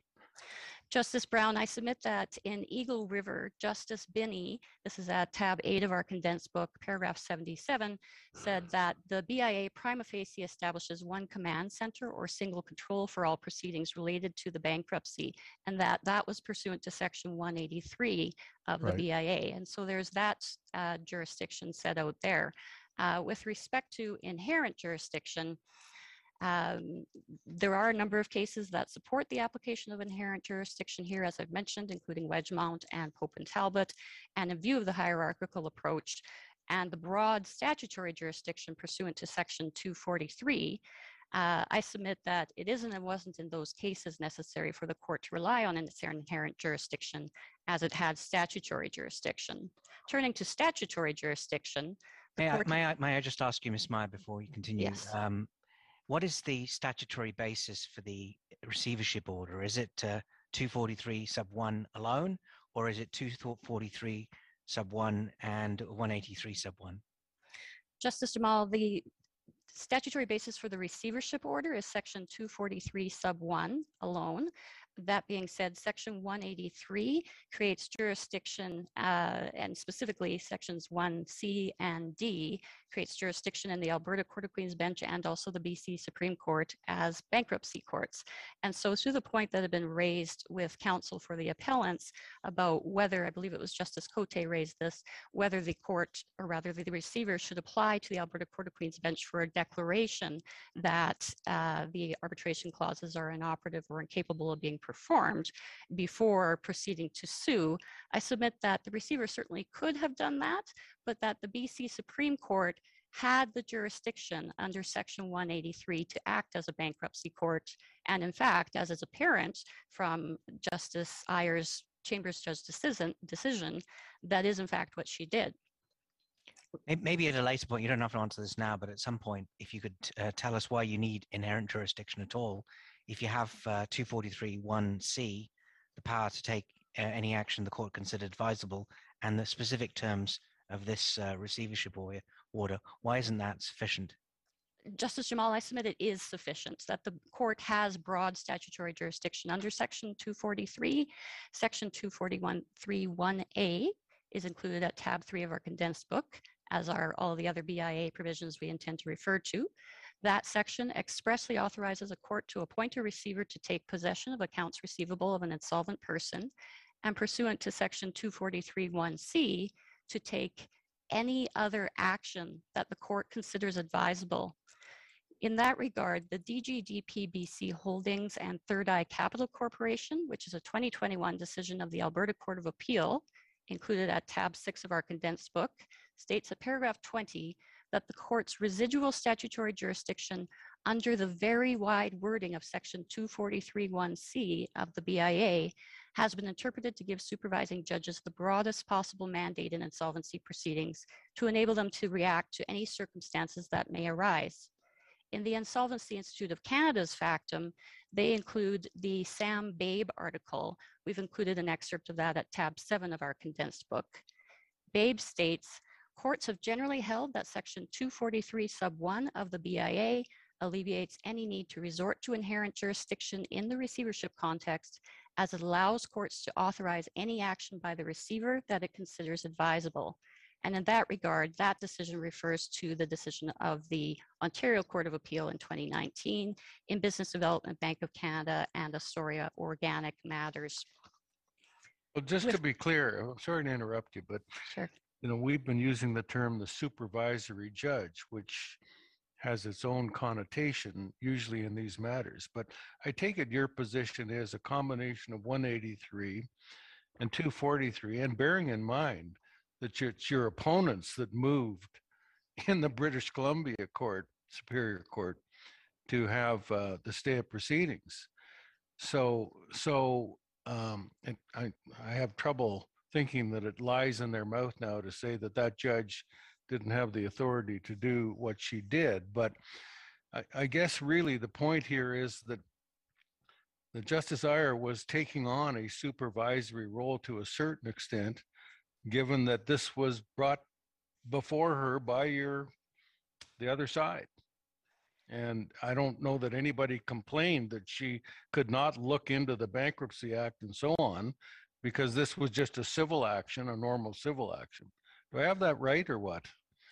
I agree, Justice Moldaver, in that Justice Iyer, the Chambers judge, did take a supervisory role as the BC Supreme Court has jurisdiction pursuant to Section 183 sub 1 of the BIA, and that she exercised that jurisdiction. While she states she exercised it on the basis of inherent jurisdiction, I submit that based on the broad jurisdiction under Section 243, that it was unnecessary for her to actually rely on inherent jurisdiction, and that what she was actually exercising was her statutory jurisdiction, as was also the case I submit in the Wedgemount decision, which we refer to in our authorities.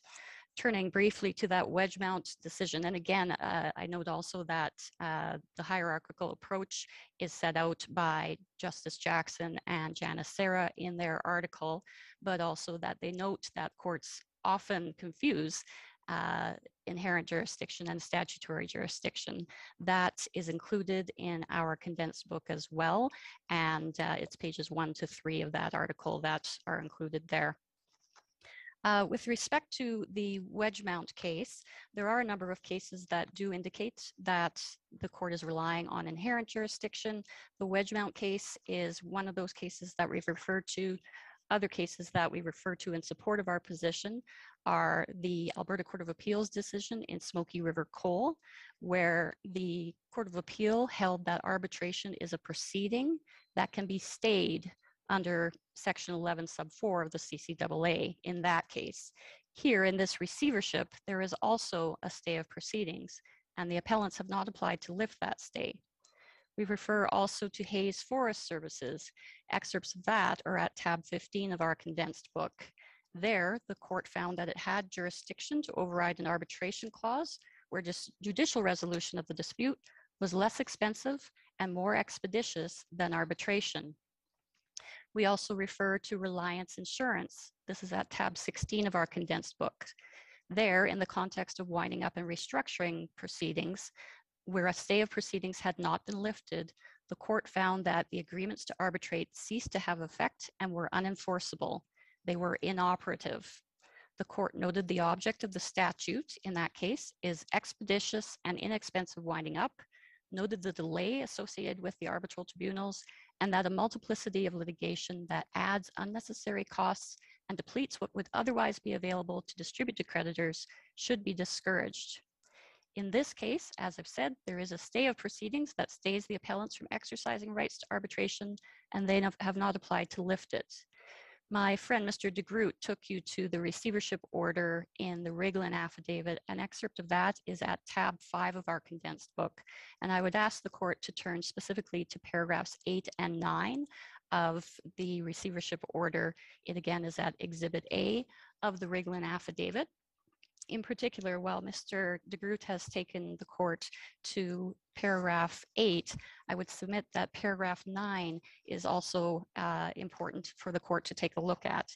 In that, what paragraph nine states with the heading, no exercise of rights or remedies, all rights and remedies, including without limitation set off rights against the debtors, the receiver, or affecting the property are hereby stayed and suspended except with the written consent of the receiver or leave of this court. Justices, the appellants have not applied to lift the stay of proceedings.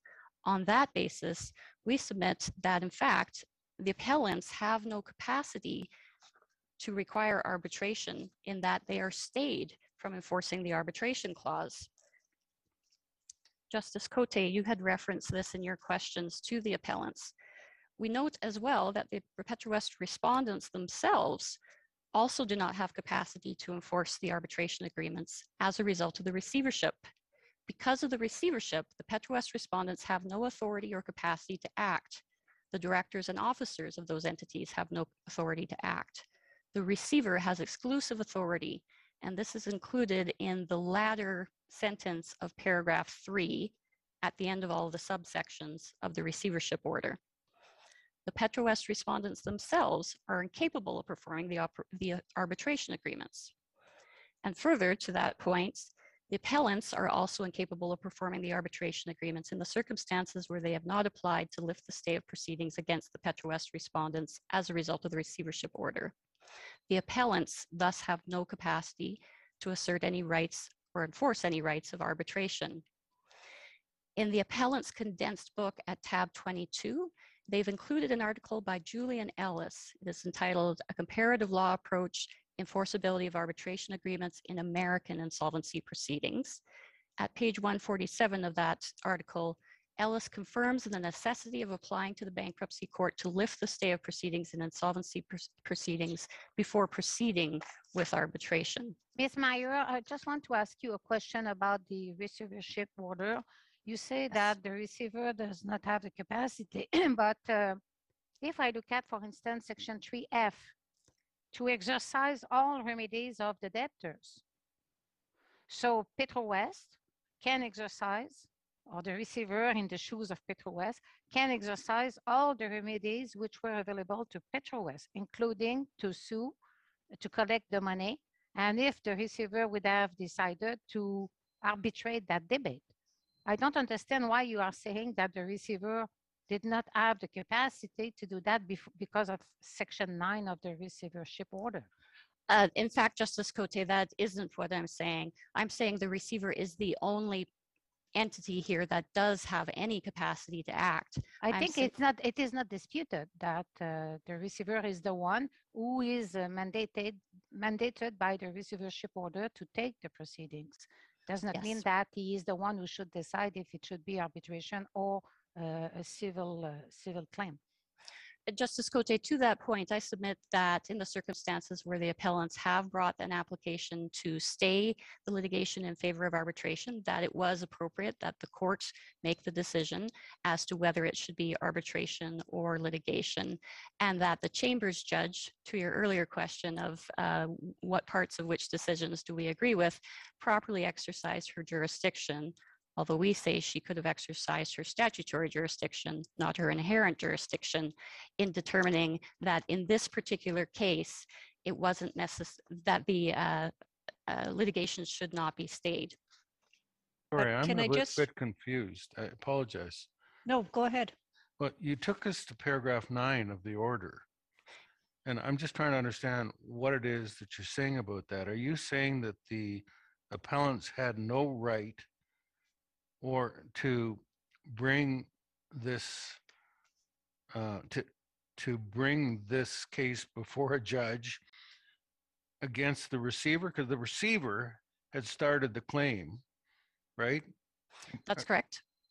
in, in the courts. So are you saying that this whole thing required leave of the court to begin with before any application could be brought to prevent the receiver from proceeding in the form that it wanted? Is that, I'm just trying to understand what you're using nine for. Thank you, Justice Moldaver. I submit that, uh, first of all, the receiver commenced the action in the British Columbia Supreme Court. The appellants then applied to stay the litigation in favor of arbitration. In that circumstance, we say that pursuant to paragraph nine of the receivership order, the appellants are stayed from going to arbitration without first seeking leave of the court to do so, and they haven't applied to lift the stay of proceedings. The Ellis article I referred to specifically references the fact that you have to actually apply to lift the stay of proceedings. Which, which uh, I, I, this is more than a mere technicality, it seems to me. Who needs to go to court to seek what directions, right? In other words, in in in the proper uh, rolling carrying forward of these matters, was it incumbent properly on uh, Petrowest or Peace River Hydro to say to before the Alberta judge, we're asking for you to uh, make an order saying that we're not bound, but that, that the arbitration agreement is inoperative, and therefore we'll go forward with a court proceeding, or was it open to uh, Peace River to proceed without first seeking directions? Uh, Justice Rowe, I, I think there might be a, a mix-up there between Petrowest Corporation and Peace River Hydro Partners. So I'll just use appellants and respondents. But uh, to that point, the we admit that we agree that the respondents, being the receiver, could have applied to the Alberta Court of Queen's Bench to seek a declaration authorizing it to proceed with litigation uh, rather than arbitration at the outset. But having not done so, that the BC Supreme Court did have the jurisdiction under Section 243 sub 1, or the alternative, the inherent jurisdiction, to find that the arbitration agreements uh, were inoperable or incapable of being performed, and that the stay of the litigation should not be granted. However, what I'm also saying is that at the same time that the appellants, Peace River Hydro Partners were applying to stay the litigation, it was also incumbent on them to apply to lift the stay of proceedings in the receivership. And that's where paragraph nine of the receivership order comes into play because that paragraph stays all rights and remedies of any party, including the appellants. Did And you so- say that to the judge in BC in saying, "Uh, wait a minute, uh, Madam Justice, your seals with here a- an application to stay uh, a civil claim, but they did not ask an order according to section nine on the receivership order, or is it a new argument you are making today? Justice Cote, it, it wasn't an argument that was specifically made before the BC Supreme Court. However, this court, uh, or rather the appellants, in the course of their submissions, have raised issues with respect to party autonomy. And to that point, that then goes to whether the receiver is a party to the arbitration agreements. That in turn leads to the question of whether the arbitration agreements are inoperative or incapable of being performed. And so in response to the submissions of the appellants, we say that the Petrowest respondents themselves do not have any capacity to enter into arbitration because they have no capacity at all. Their directors and officers have no capacity. We say that the receiver is the only party that has exclusive authority to act on behalf of the Petrowest respondents. And with respect to the appellants, which are the defendants to the action, we say that they would have had to have applied to lift the stay of proceedings before they could have proceeded to seek to stay the litigation in favor of arbitration. Now, they might have done that all at the same time, but they didn't do so. All right, my apologies a moment ago for, for confusing things. But uh, uh, just to say, um, the receive, there's, there's a couple of ways of understanding what you've said, but it seems to me the implication is that as of the granting of the receivership order, that had the effect of causing the arbitration agreements to become inoperative. Is, is that uh, how it operates? No, Justice Rowe, by no means are we saying that in every situation where a debtor is a party to an arbitration agreement, that the arbitration agreement is inoperative or incapable of being performed. What we are saying is that the court should engage in a case-by-case analysis in any such case and consider the legislation as well as the facts and the purposes and objectives of the legislation and that the court did so in this case, as is, evi- as is evident, pardon me, from the Chambers judge's decision at paragraph 60, and that that was the proper approach, and that in consideration of the concession by the appellants that multiple arbitrations in this case would uh, entail multiple proceedings with attendant practical challenges and increased costs, that it was appropriate that the court exercise its jurisdiction and deny the stay of the litigation proceedings. I'm going to Ms. try Meyer, one more, you could- one more time, because I- I, I understood you to say at the end that in the circumstances of this case, this was an appropriate exercise of discretion. My point was, where, once the receivership is granted, who has which, on which party is it incumbent to to to to act? In other words, if if uh, if the non-receiver party says uh, we want to go to arbitration, do they have to go to court and say uh, to this to the applications judge or the supervising judge, we wish to proceed to arbitration?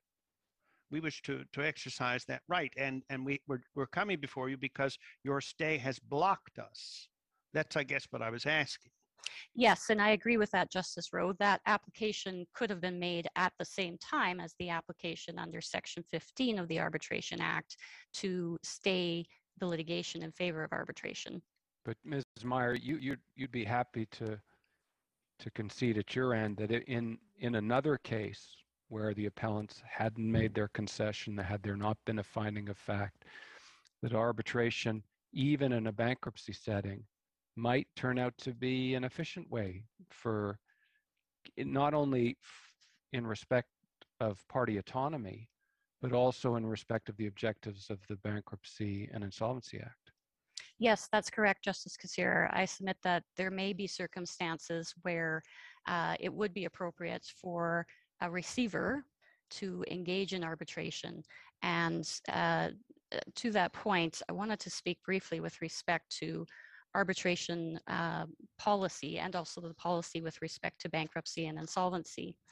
Uh, from the insolvency perspective, the purpose of a receivership, as is confirmed by Section 243 of the BIA, is for a court appointed receiver who is an officer of the court with the power to act nationally to exercise its court ordered exclusive authority, but also its duty to receive and collect all of the assets, including accounts receivable of the insolvent debtor, and then to distribute the proceeds of those assets to the debtor's creditors. The receivership order expressly authorizes the receiver to bring litigation in the name of the debtor to fill, fulfill that obligation. And because the goal is to maximize recoveries to the creditors of the insolvent debtor, that in turn requires that the receivership be efficient and fair to all stakeholders. The single control model, which I'll speak to, reflects that purpose.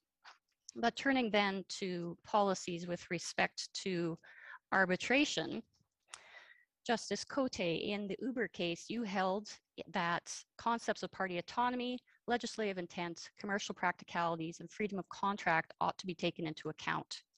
There is, I submit, no issue of party autonomy or freedom of contract here in that the receiver did not enter into any of these contracts and is not a party to them, nor is it bound by them having not adopted or performed them. As I've just addressed, Okay, I'd like to get to the not bound, uh, that, that particular portion of your argument.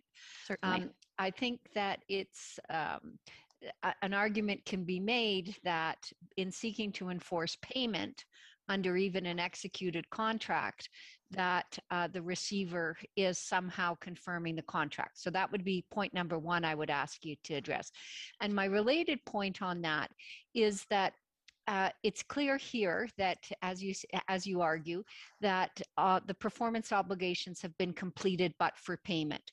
Um, we're sitting here trying to come up with a general rule, and is it really an appropriate basis to say something is executory and therefore will be subject to different rules to contracts that are are somehow um, performed in what in totality substantially? I mean the the differentiation between contracts based on where they are in the progression of performance doesn't seem to be a good and principled basis on which to say whether or not they're being affirmed abandoned disclaimed whatever Thank you, Justice Martin. With respect to the first question, the law and authorities, which we've uh, included in our factum at paragraphs 59 and 80 to 81, confirm that suing to recover money owed on a contract does not constitute adopting or performing a contract.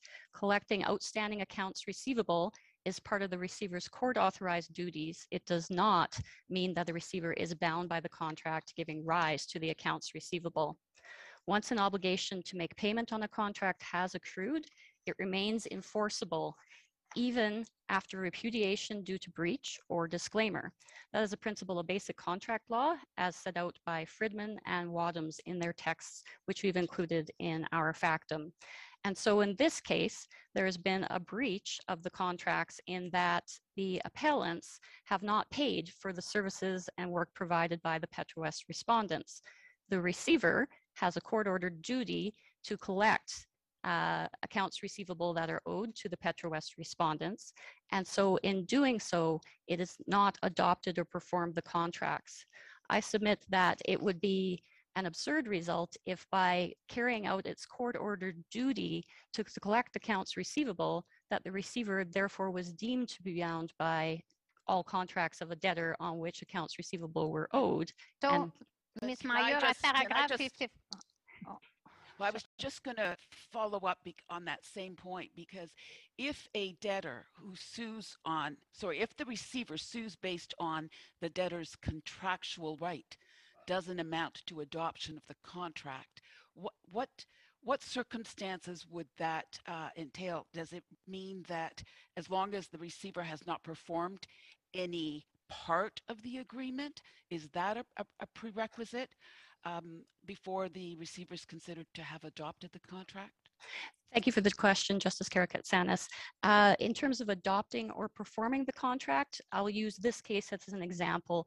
The contracts in issue involve the Petrowest respondents providing services and uh, materials to the Peace River Hydro Partnership. And so if there were remaining obligations to provide services or, or materials by the Petrowest respondents, and the receiver had determined in looking at the contract that it could bring more money into the estate by continuing to perform the contract, and thus did so and continued to carry on the contract, then the receiver would have adopted or performed the contract. That didn't occur in this case because, as the appellants have admitted at paragraph 100 of their factum, there was nothing remaining to be performed. So, Ms. Meyer, when the Court of Appeal says in paragraph 55 that um, in the factual situation we are dealing with here, it is open to the receiver to disclaim the arbitration agreements, notwithstanding that it has adopted the containing contracts for the purpose of suing on them. So do I understand that you disagree with that uh, proposition of the Court of Appeal? Justice uh, Cote, yes, I disagree with the finding of the BC Court of Appeal that the receiver has adopted or performed the contracts by suing on them. And uh, when the Court of Appeal says that uh, you have disclaimed, at least implicitly, uh, the uh, arbitration agreement, uh, are you pretending before us today that there was any disclaimer here? Justice Cote, you'll have seen at Appendix B to the Yeah. appellant, yes, the appellant's factum that we've conceded to the BC Court of Appeal that we have, that the receiver has not disclaimed the contracts nor the arbitration clauses therein. That being said, with respect to the application of the doctrine of separability, if the court looks at the arbitration clauses as separable and considers the conduct of the receiver, and certainly the courts have held, and the law is clear, that the conduct of a receiver can be taken into account with regard to whether a receiver has adopted or performed or disclaimed a contract, that um, by opposing the application to stay the litigation in favor of arbitration, by that conduct, the receiver has implicitly disclaimed the arbitration uh, clauses within the contracts, that being based on the doctrine of separability applying. But is it, is it is it really applicable here? Do we need to um, uh, consider the doctrine of separability to decide this case? Justice Cote, my submission is no, that the court does not need to consider that. Uh, we submit that the court can dismiss this appeal on the other grounds we've asserted and that there is no need for the court to turn to the doctrine of separability. However, we do also say that the BC Court of Appeal applied separability correctly. To begin with respect to the doctrine of separability, it can be applied to preserve the main contract where an arbitration agreement is found not to be valid or enforceable. The appellants themselves admit this in their factum at paragraphs 81, 82, and 86, and they admit this was also the case in Uber. At tab 22 of our condensed book, there's an excerpt of the majority decision of Justice Abella and Rowe in Uber, and paragraph 96, where they stated, we add that the unconscionability of the arbitration clause can be considered separately from that of the contract as a whole.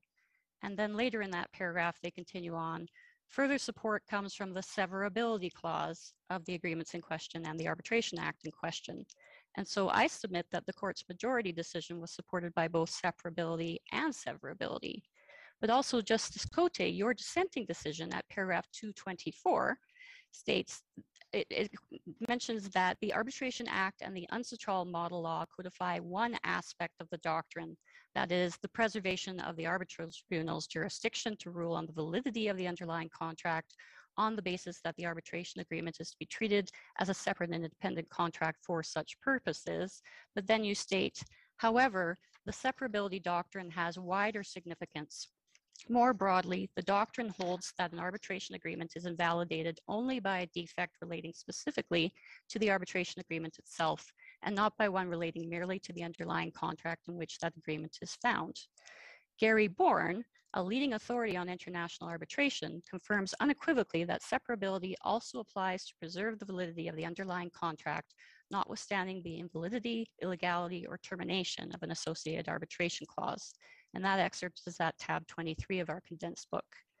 Thus, we say that the BC Court of Appeals application of the doctrine of separability to examine the enforceability of the arbitration clauses distinct from the rest of the agreements is consistent with the accepted and recognized uses of that doctrine.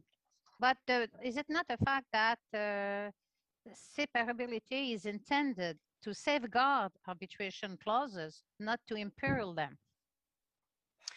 Uh, Justice Cote, I would submit that uh, the separability doctrine can be applied in the way that you'd indicated at paragraph 224 of Uber and Heller, and also that uh, Mr. Born indicates in his authoritative text on arbitration.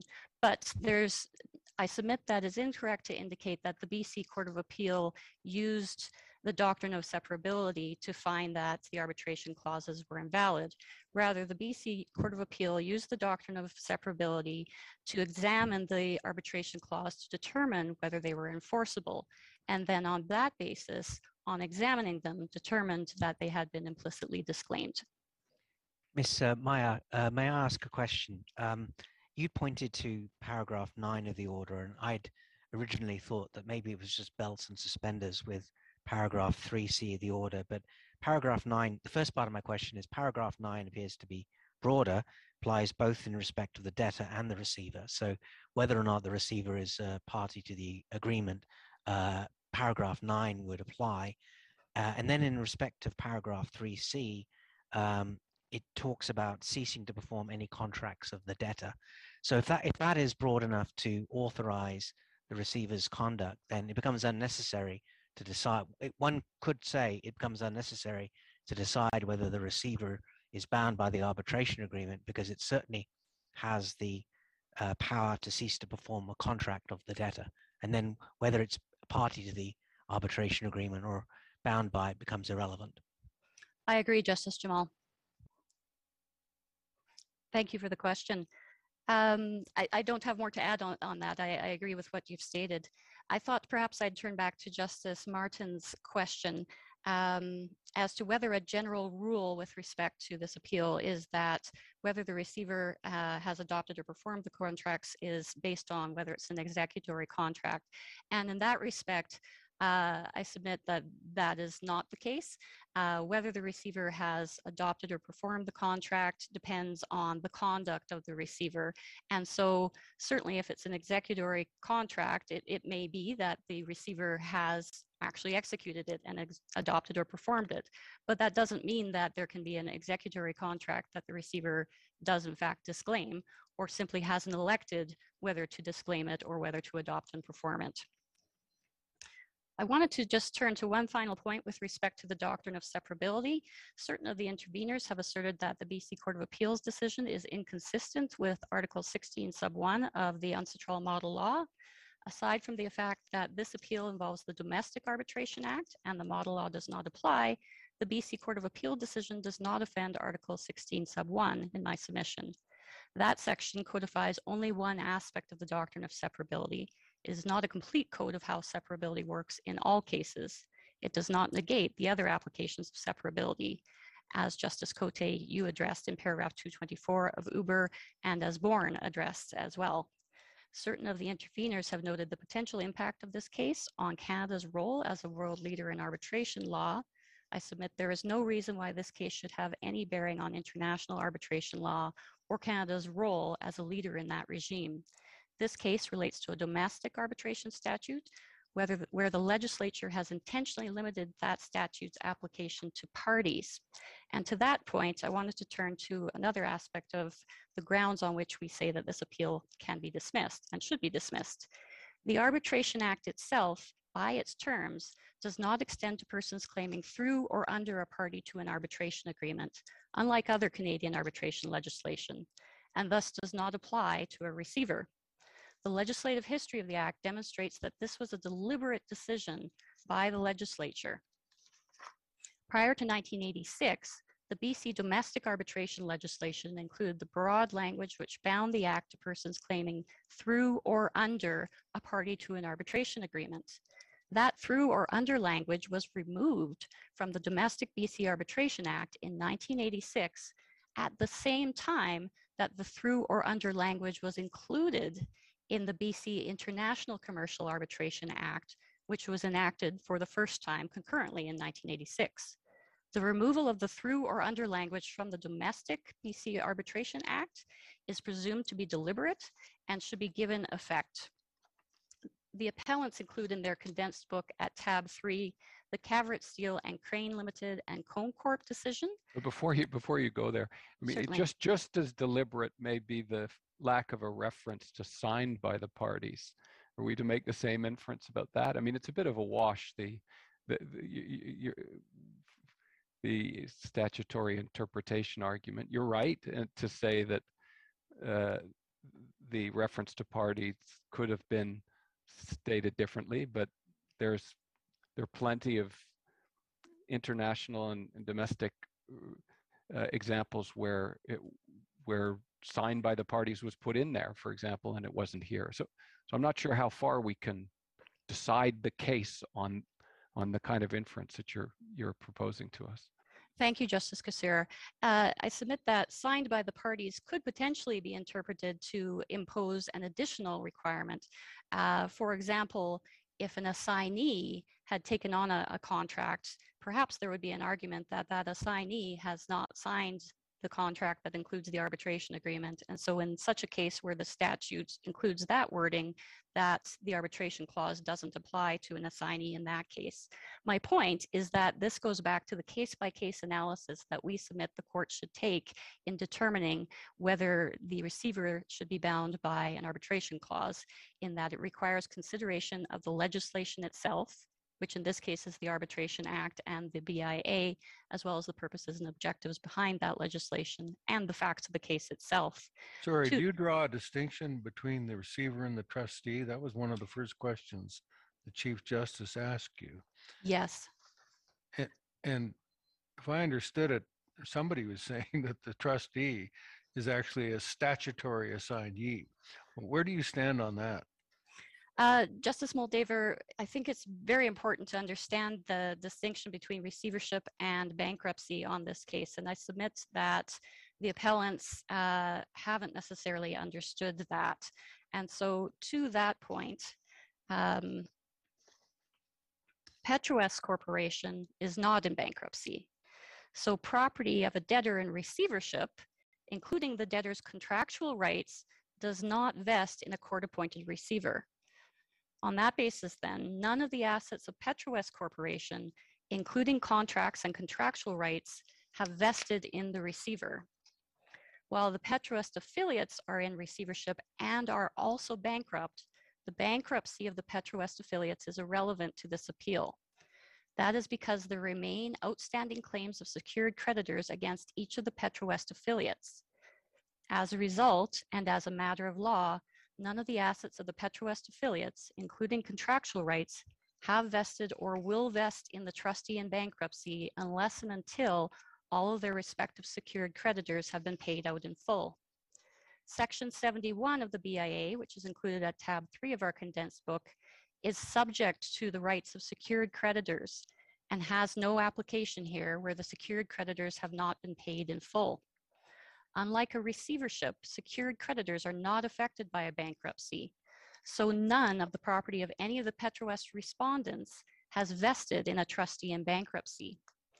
The appellants assert at paragraph four of their main factum that courts have long recognized that a party to an arbitration agreement includes, among others, assignees, agents, and trustees in bankruptcy. That assertion fails to recognize that a receiver is not an assignee or an agent of a party to an arbitration agreement, nor is it acting in its capacity as a trustee in bankruptcy. A receiver is an officer of the court, not an agent of the debtor, and is a separate legal entity from the debtors and from the trustee in bankruptcy. In this case, Ernst & Young acts both as the receiver and as the trustee in bankruptcy, but these are two different legal capacities. They cannot be conflated. A receiver is not a statutory assignee or a successor in interest of a debtor in receivership.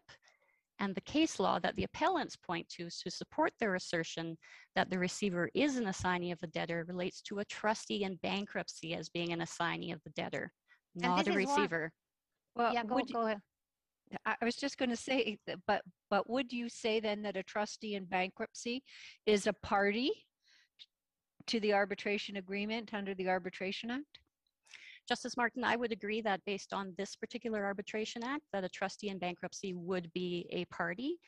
That being said, I would submit that the court would still have a jurisdiction potentially under the BIA, although not section 243, because that relates only to receiverships to consider whether the, uh, the arbitration clause should not be upheld.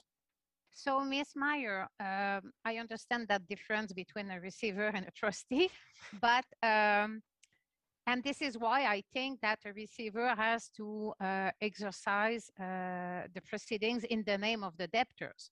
So, if I go back to the receivership order, it says at paragraph 3F to exert in, in, uh, in connection with the account receivable and the money owed to exercise all remedies of the debtors. Is it not a fact that in this case, with, if we would not have had a receiver, the remedy that the debtor had was to go to arbitration in order to collect the money owed under the contracts? Uh, Justice Cote, to that point, uh, again, I, I state that the receiver is not bound by the contracts. This is not my question, but here, Right. how should I interpret all remedies of the debtors? Is it not limited to the remedies which were available to the debtors, and in this case, arbitration? Forget about the suspension and the jurisdiction. It's, it's another issue. But just to decide if the receiver is a party to the agreement, here we say that he has to, he can exercise all remedies of the debtors, not different remedies than the ones uh, available to the debtors. And in this case, there were arbitration agreements. I'm just talking about that first issue. Thank you, Justice Cote. And so to that point, um, I note that the, we don't say that a receiver can never be bound by an arbitration clause in a contract. If a receiver has adopted or performed a contract of an insolvent debtor, then the receiver is bound by that contract, including by the arbitration clause. And so this case need not stand for the proposition that a receiver is never bound by an arbitration clause in a pre-receivership contract of the debtor. But with respect to your point that section three says that the receiver can exercise the rights of the parties, that doesn't bind the receiver to those rights. The receiver's court-ordered authority as well as its obligation is to collect accounts receivable.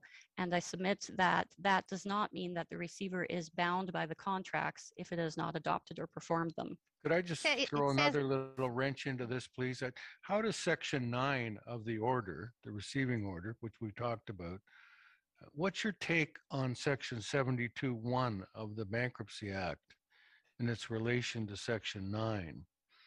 If I could just get you to help me with, with that. Seventy-two one, the provisions of this act shall not be deemed to abrogate or su- supersede the substantive provisions of any other law or statute relating to property and civil rights that are not in conflict with this act. And then it goes on to talk about the trustee can avail him or herself, but the first part of that, I'm just wondering what your take is on that. Thank you, Justice Moldaver. With respect to Section 72, we submit that there is no issue of paramountcy and nor is there any conflict with the legislation in that if the court finds by exercising its statutory jurisdiction pursuant to Section 243 that the arbitration clause is inoperative or incapable of being performed, and such a finding would be consistent with the authorities as to what those terms mean. Inoperative, meaning that a court has ordered that the arbitration clause is inoperative, and incapable of being performed, meaning that there is no capacity to carry out the arbitration agreement, then I submit that there is no issue of paramountcy or pro- prohibition by Section 72 because of the fact that Section 15, Sub 2 of the Arbitration Act specifically contemplates the court making a finding that an arbitration clause is inoperative or incapable of being performed.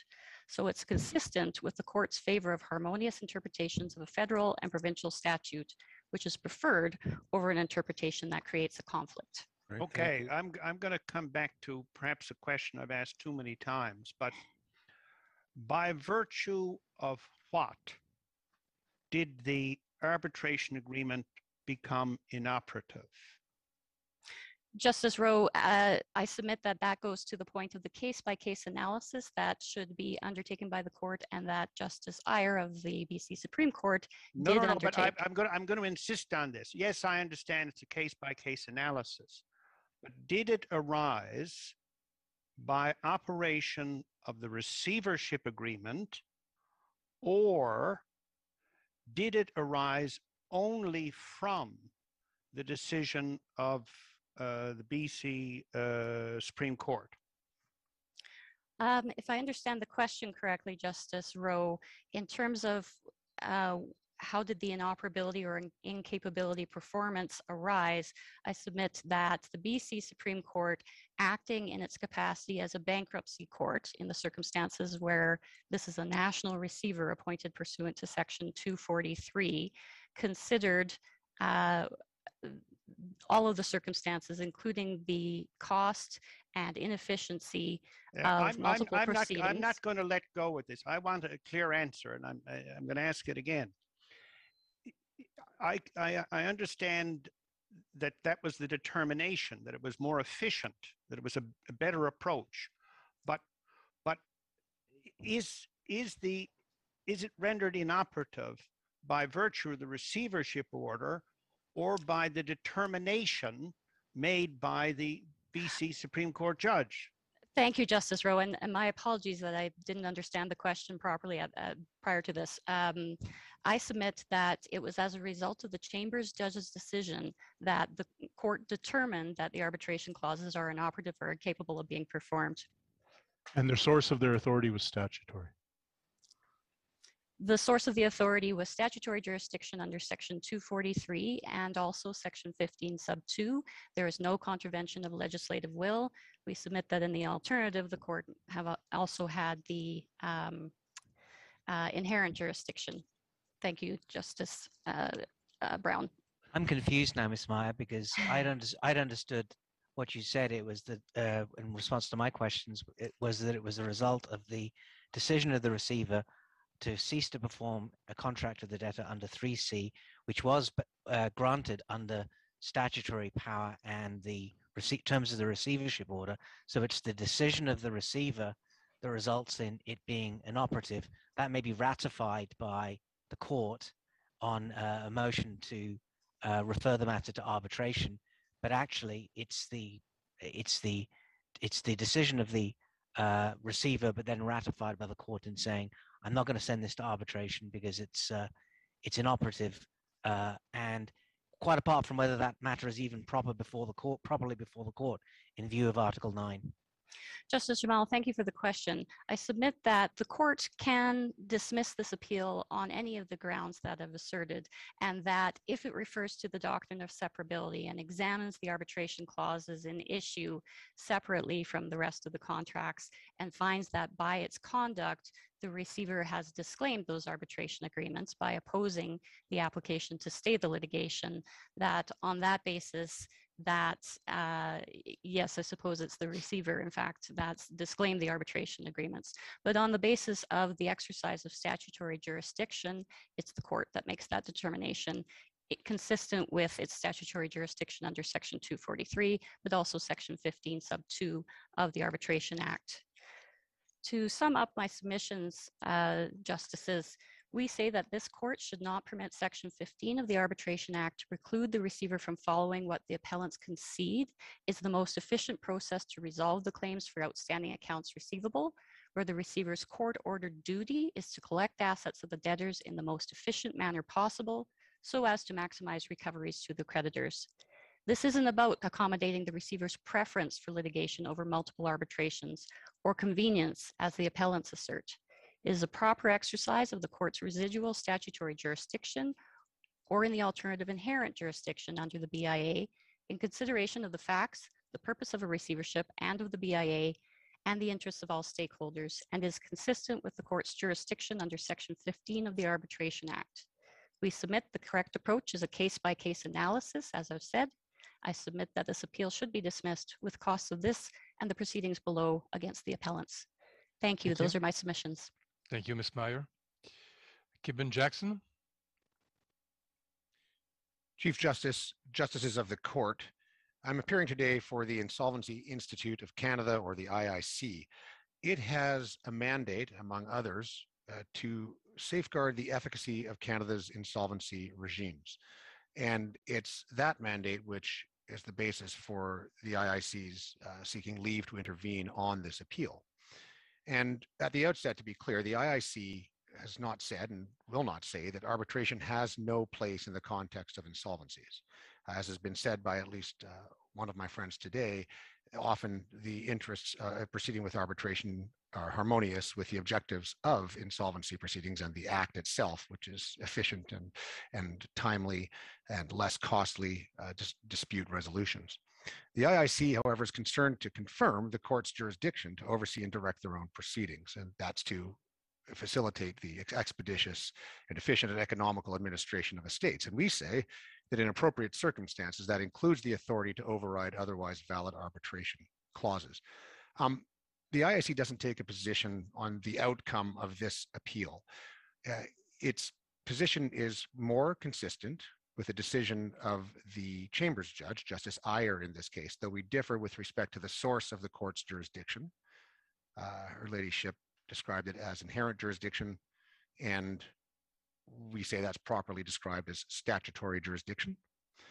Um, what I would like to do, perhaps having heard some of the questions with the benefit of that today, I would like to explain how the IIC submits that these matters should be resolved in the in the ordinary course and to the extent that it's ordinary in the context of an insolvency.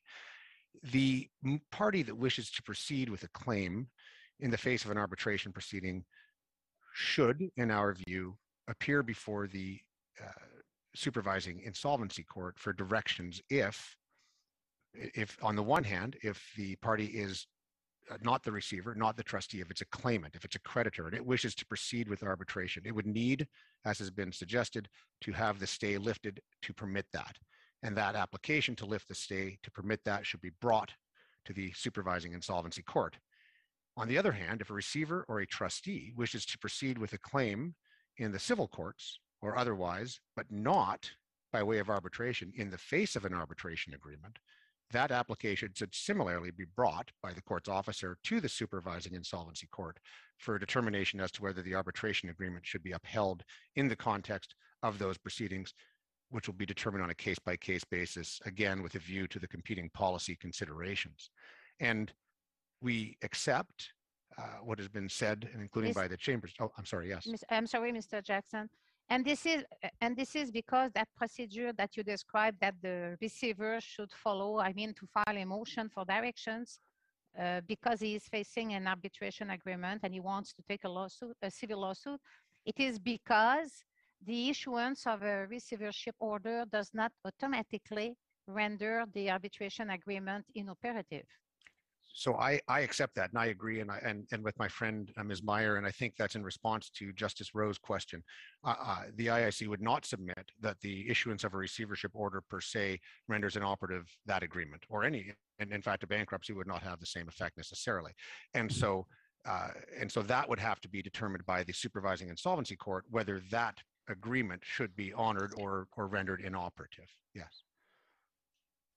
And so we accept uh, what has been suggested by the Chambers judge and by other counsel uh, today is that it, it would be um, an, ex- an exercise of jurisdiction by the court, which would be exercised in, I think, I'm not sure if the term was exceptional circumstances, but but it would have to be circumstances which clearly dictate that proceeding with an arbitration is would frustrate or be contrary to the objectives of the BIA, such that it would interfere with the efficient administration of the insolvency estate.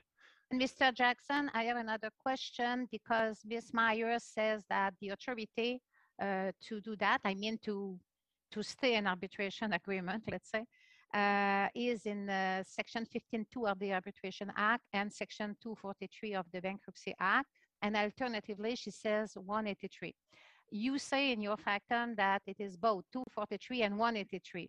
Uh, do you have a preference for one or is it is it the two provisions? I just want to know your opinion on that.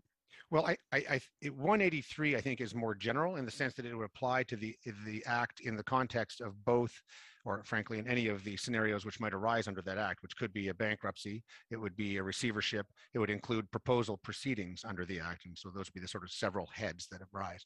Uh, Section 243 is specific to receiverships, of course, national receiverships. And the language in both 183 and 243 is broad. Uh, it is, in our view, they are, uh, they overlap to the extent it applies to receiverships. Uh, in direct answer to your question, uh, Justice Cote. Thank you. Um, and I think having having explained our, our views as to how these matters would proceed, I, I, I'd just quickly like to touch on a little bit more about the court's jurisdiction. I, I with the limited time I have, uh, I'm going to to touch on the, the, the very broad jurisdiction conferred on courts under the BIA. It is statutory jurisdiction. Uh, it is informed by the remedial objectives of the act, and I can only commend the court to the decision uh, in in Sam this court's decision in Sam Levy and Azco Mining, which is at tab five of the condensed book, and specifically it would be uh, paragraph 38 of that, which just dis discusses that it's necessary necessarily broad to ensure the objectives are met and that is specifically in reference to section 183 sub 1 with respect to subsection or sorry section 243 and the appointment of a national receiver uh, that that section hasn't been given any particular consideration by this court. It has by the ontario court of appeal recently in Dianor which uh, commented that that its view was that section 243 conferred an equally broad jurisdiction particularly considering the language the open-ended language at the end of section 243 1c which uh, confers on the court the authority to authorize a receiver to do uh, that which is advisable, and it couldn't be broader put. Um, the court in Dianor, which again I would commend that decision to the court, is, is fairly good about explaining the history of that. It points out, uh, in fact, and this is perhaps in some uh, defense of Justice Iyer, who relied on inherent jurisdiction. I think, properly speaking, her ladyship in, or, or Justice Iyer in that case was speaking about statutory jurisdiction, and the two terms are often used interchangeably. Um, I think uh, incorrectly, of course, but in in in relative terms, uh, it's only, I think, in, in recent years, perhaps I'm aging myself a bit, to say that that the distinction between statutory jurisdiction and inherent jurisdiction in the context of insolvency proceedings has been properly understood. And if you look at, at the Dianor case, the court there uh, makes the same sort of defense of Justice Farley in his decision in the Curragh matter, which is also in our materials where he refers to inherent jurisdiction in relation to section 47 in the interim receivership. And so it is statutory, and I think that is largely widely accepted, and that is the jurisdiction we say is governing in this case. Um, and so again, with receiverships, I, I just, the, the, it's the act, the actual section 243 is Spartan. It only talks about collect, effectively taking possession of and preserving assets. It doesn't even speak to liquidating assets. It doesn't provide, contrary to uh, the submissions of my friend uh, for the appellants, it doesn't even provide for a stay. There is no mandatory stay of proceedings in the context of a receivership. That is an order made at the discretion of the court, relying on its broad statutory jurisdiction. In fact, most of the receivership, model receivership orders include provisions in reliance on the broad statutory jurisdiction. And we say that jurisdiction extends to uh, being able to make orders which would override uh, provisions of contracts, which frustrate the objectives of the Act. And that, again, is not foreign to insolvency proceedings in Canada. Um, we can look at beginning with ipso facto clauses which cause things to happen upon the insolvency or bankruptcy of a, of a debtor, uh, those are void. Uh, because they are contrary to the policies underlying the BIA. That's commonly held. Uh, and in the context of arbitration agreements under the CCAA, there's several authorities which the courts below recognized, uh, authorized the courts uh, under the broad discretion granted them under the CCAA, and in particular Section 11, to override, uh, to allow uh, debtors to proceed with claims outside of arbitrations in the face of arbitration agreements where circumstances dictate. And it's a similar, although the court came to a contrary conclusion in the facts of the case, the Quebec decision in ETI has the same view as to the application of the court's jurisdiction and the single control model. And so we say it's not foreign and it's not problematic. These are things to be considered by the court. Um, one one one thing I wish to stress is which court should hear it. And I realize I'm running up against time. The the British Columbia or the Supreme Court of British Columbia that heard this this that the decision was under appeal from ultimately is it heard that. I think it was proper to hear it. It is vested with the jurisdiction under section 183 to, to make that decision. I think the preferred, and this is perhaps a good reason for guidance from this court, the preferred forum for that application is the supervising insolvency court. Uh, and we'd say there's a reason for that. That court, and generally speaking, has provided a great deal of deference because of its knowledge of the history of the proceedings, the, the interests of the various stakeholders, uh, and the impact of what is being proposed on the proceedings and the stakeholders, which is the nuance that that court is, is uniquely qualified uh, to consider. And that is why we say that's the appropriate forum for this determination. Right. Thank you very much. Thank you. Any reply, Mr. de Groot? Just briefly, uh, Chief Justice. First, with respect to uh, the respondent was having you look at the Supreme Court of British Columbia decision, which is at tab one of the appellant's condensed book. And I just want to be clear on what the, the factual finding was with respect to um, the, the inefficiency, if we may call it that. And if we turn to paragraph 51 of that decision of these of Justice Iyer, here she states, quote, there is no evidence that enforcing the arbitration clauses will derail the insolvency proceedings or fundamentally threaten their integrity. Nor is there evidence that the defendants are using the arbitration clauses for some ulterior purpose damaging to the plaintiffs.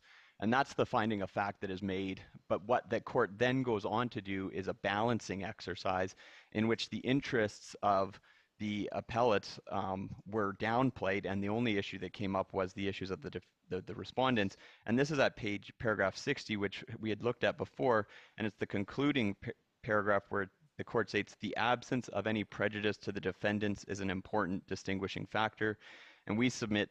And we put this in our brief uh, or our factum, the appellate's factum at paragraph 40, 34, citing the Chalmers and Dell decision that arbitration rights are substantive rights. And so we'd say first that there was no authority to engage in the balancing uh, exercise, but even then, the factual finding is that there is no chaos suggested here that would derail the insolvency proceedings, and it the court failed to reflect the substantive procedural So- rights. So are, are you saying that those later findings that you've just referred us to are somehow inconsistent with the findings in paragraph five? Are you saying that she wasn't entitled to make the findings in paragraph five, that that was a balancing she wasn't entitled to undertake?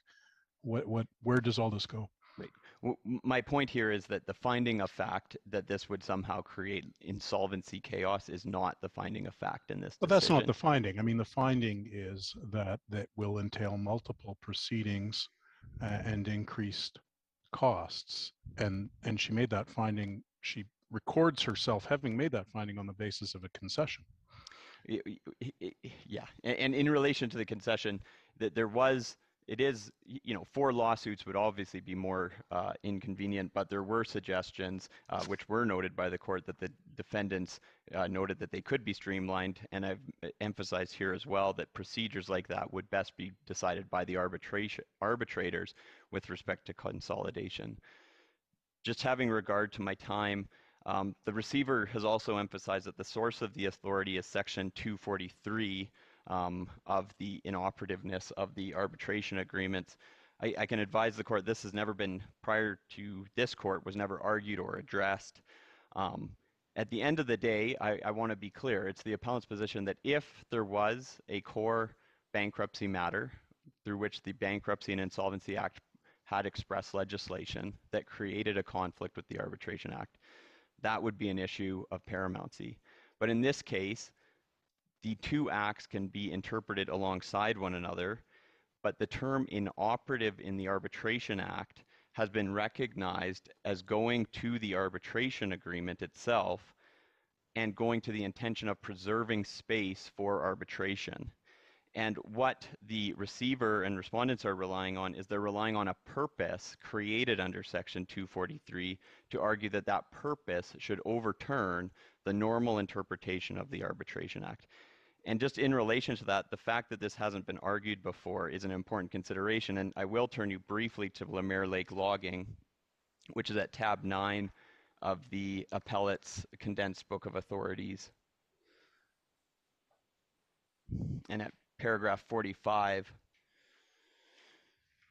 the, the full statement here of the authority and jurisdiction of section 243 is This is, in our respectful view, insufficient evidence for casting Section 243's purpose so widely. As the court explained in COPA at paragraph 68, clear proof of purpose is required to successfully invoke federal paramountcy on the basis of frustration of federal purpose.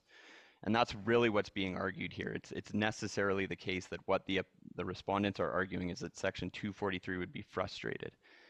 The totality of the evidence presented by amicus does not meet this high burden. While cases and secondary sources can obviously be helpful in identifying a provision's purpose, the sources cited by amicus merely establish promptness and timeliness as general considerations in bankruptcy and receivership process. And the court goes on to say what the purpose is is simple and narrow, the establishment of a national receiver.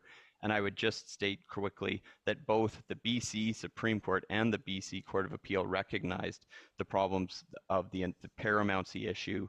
Uh, the BC Supreme Court's at paragraph 42, and the BC Court of Appeal is at paragraphs 15, 16, and 20. And with my time, I will stop there. Thank you very much.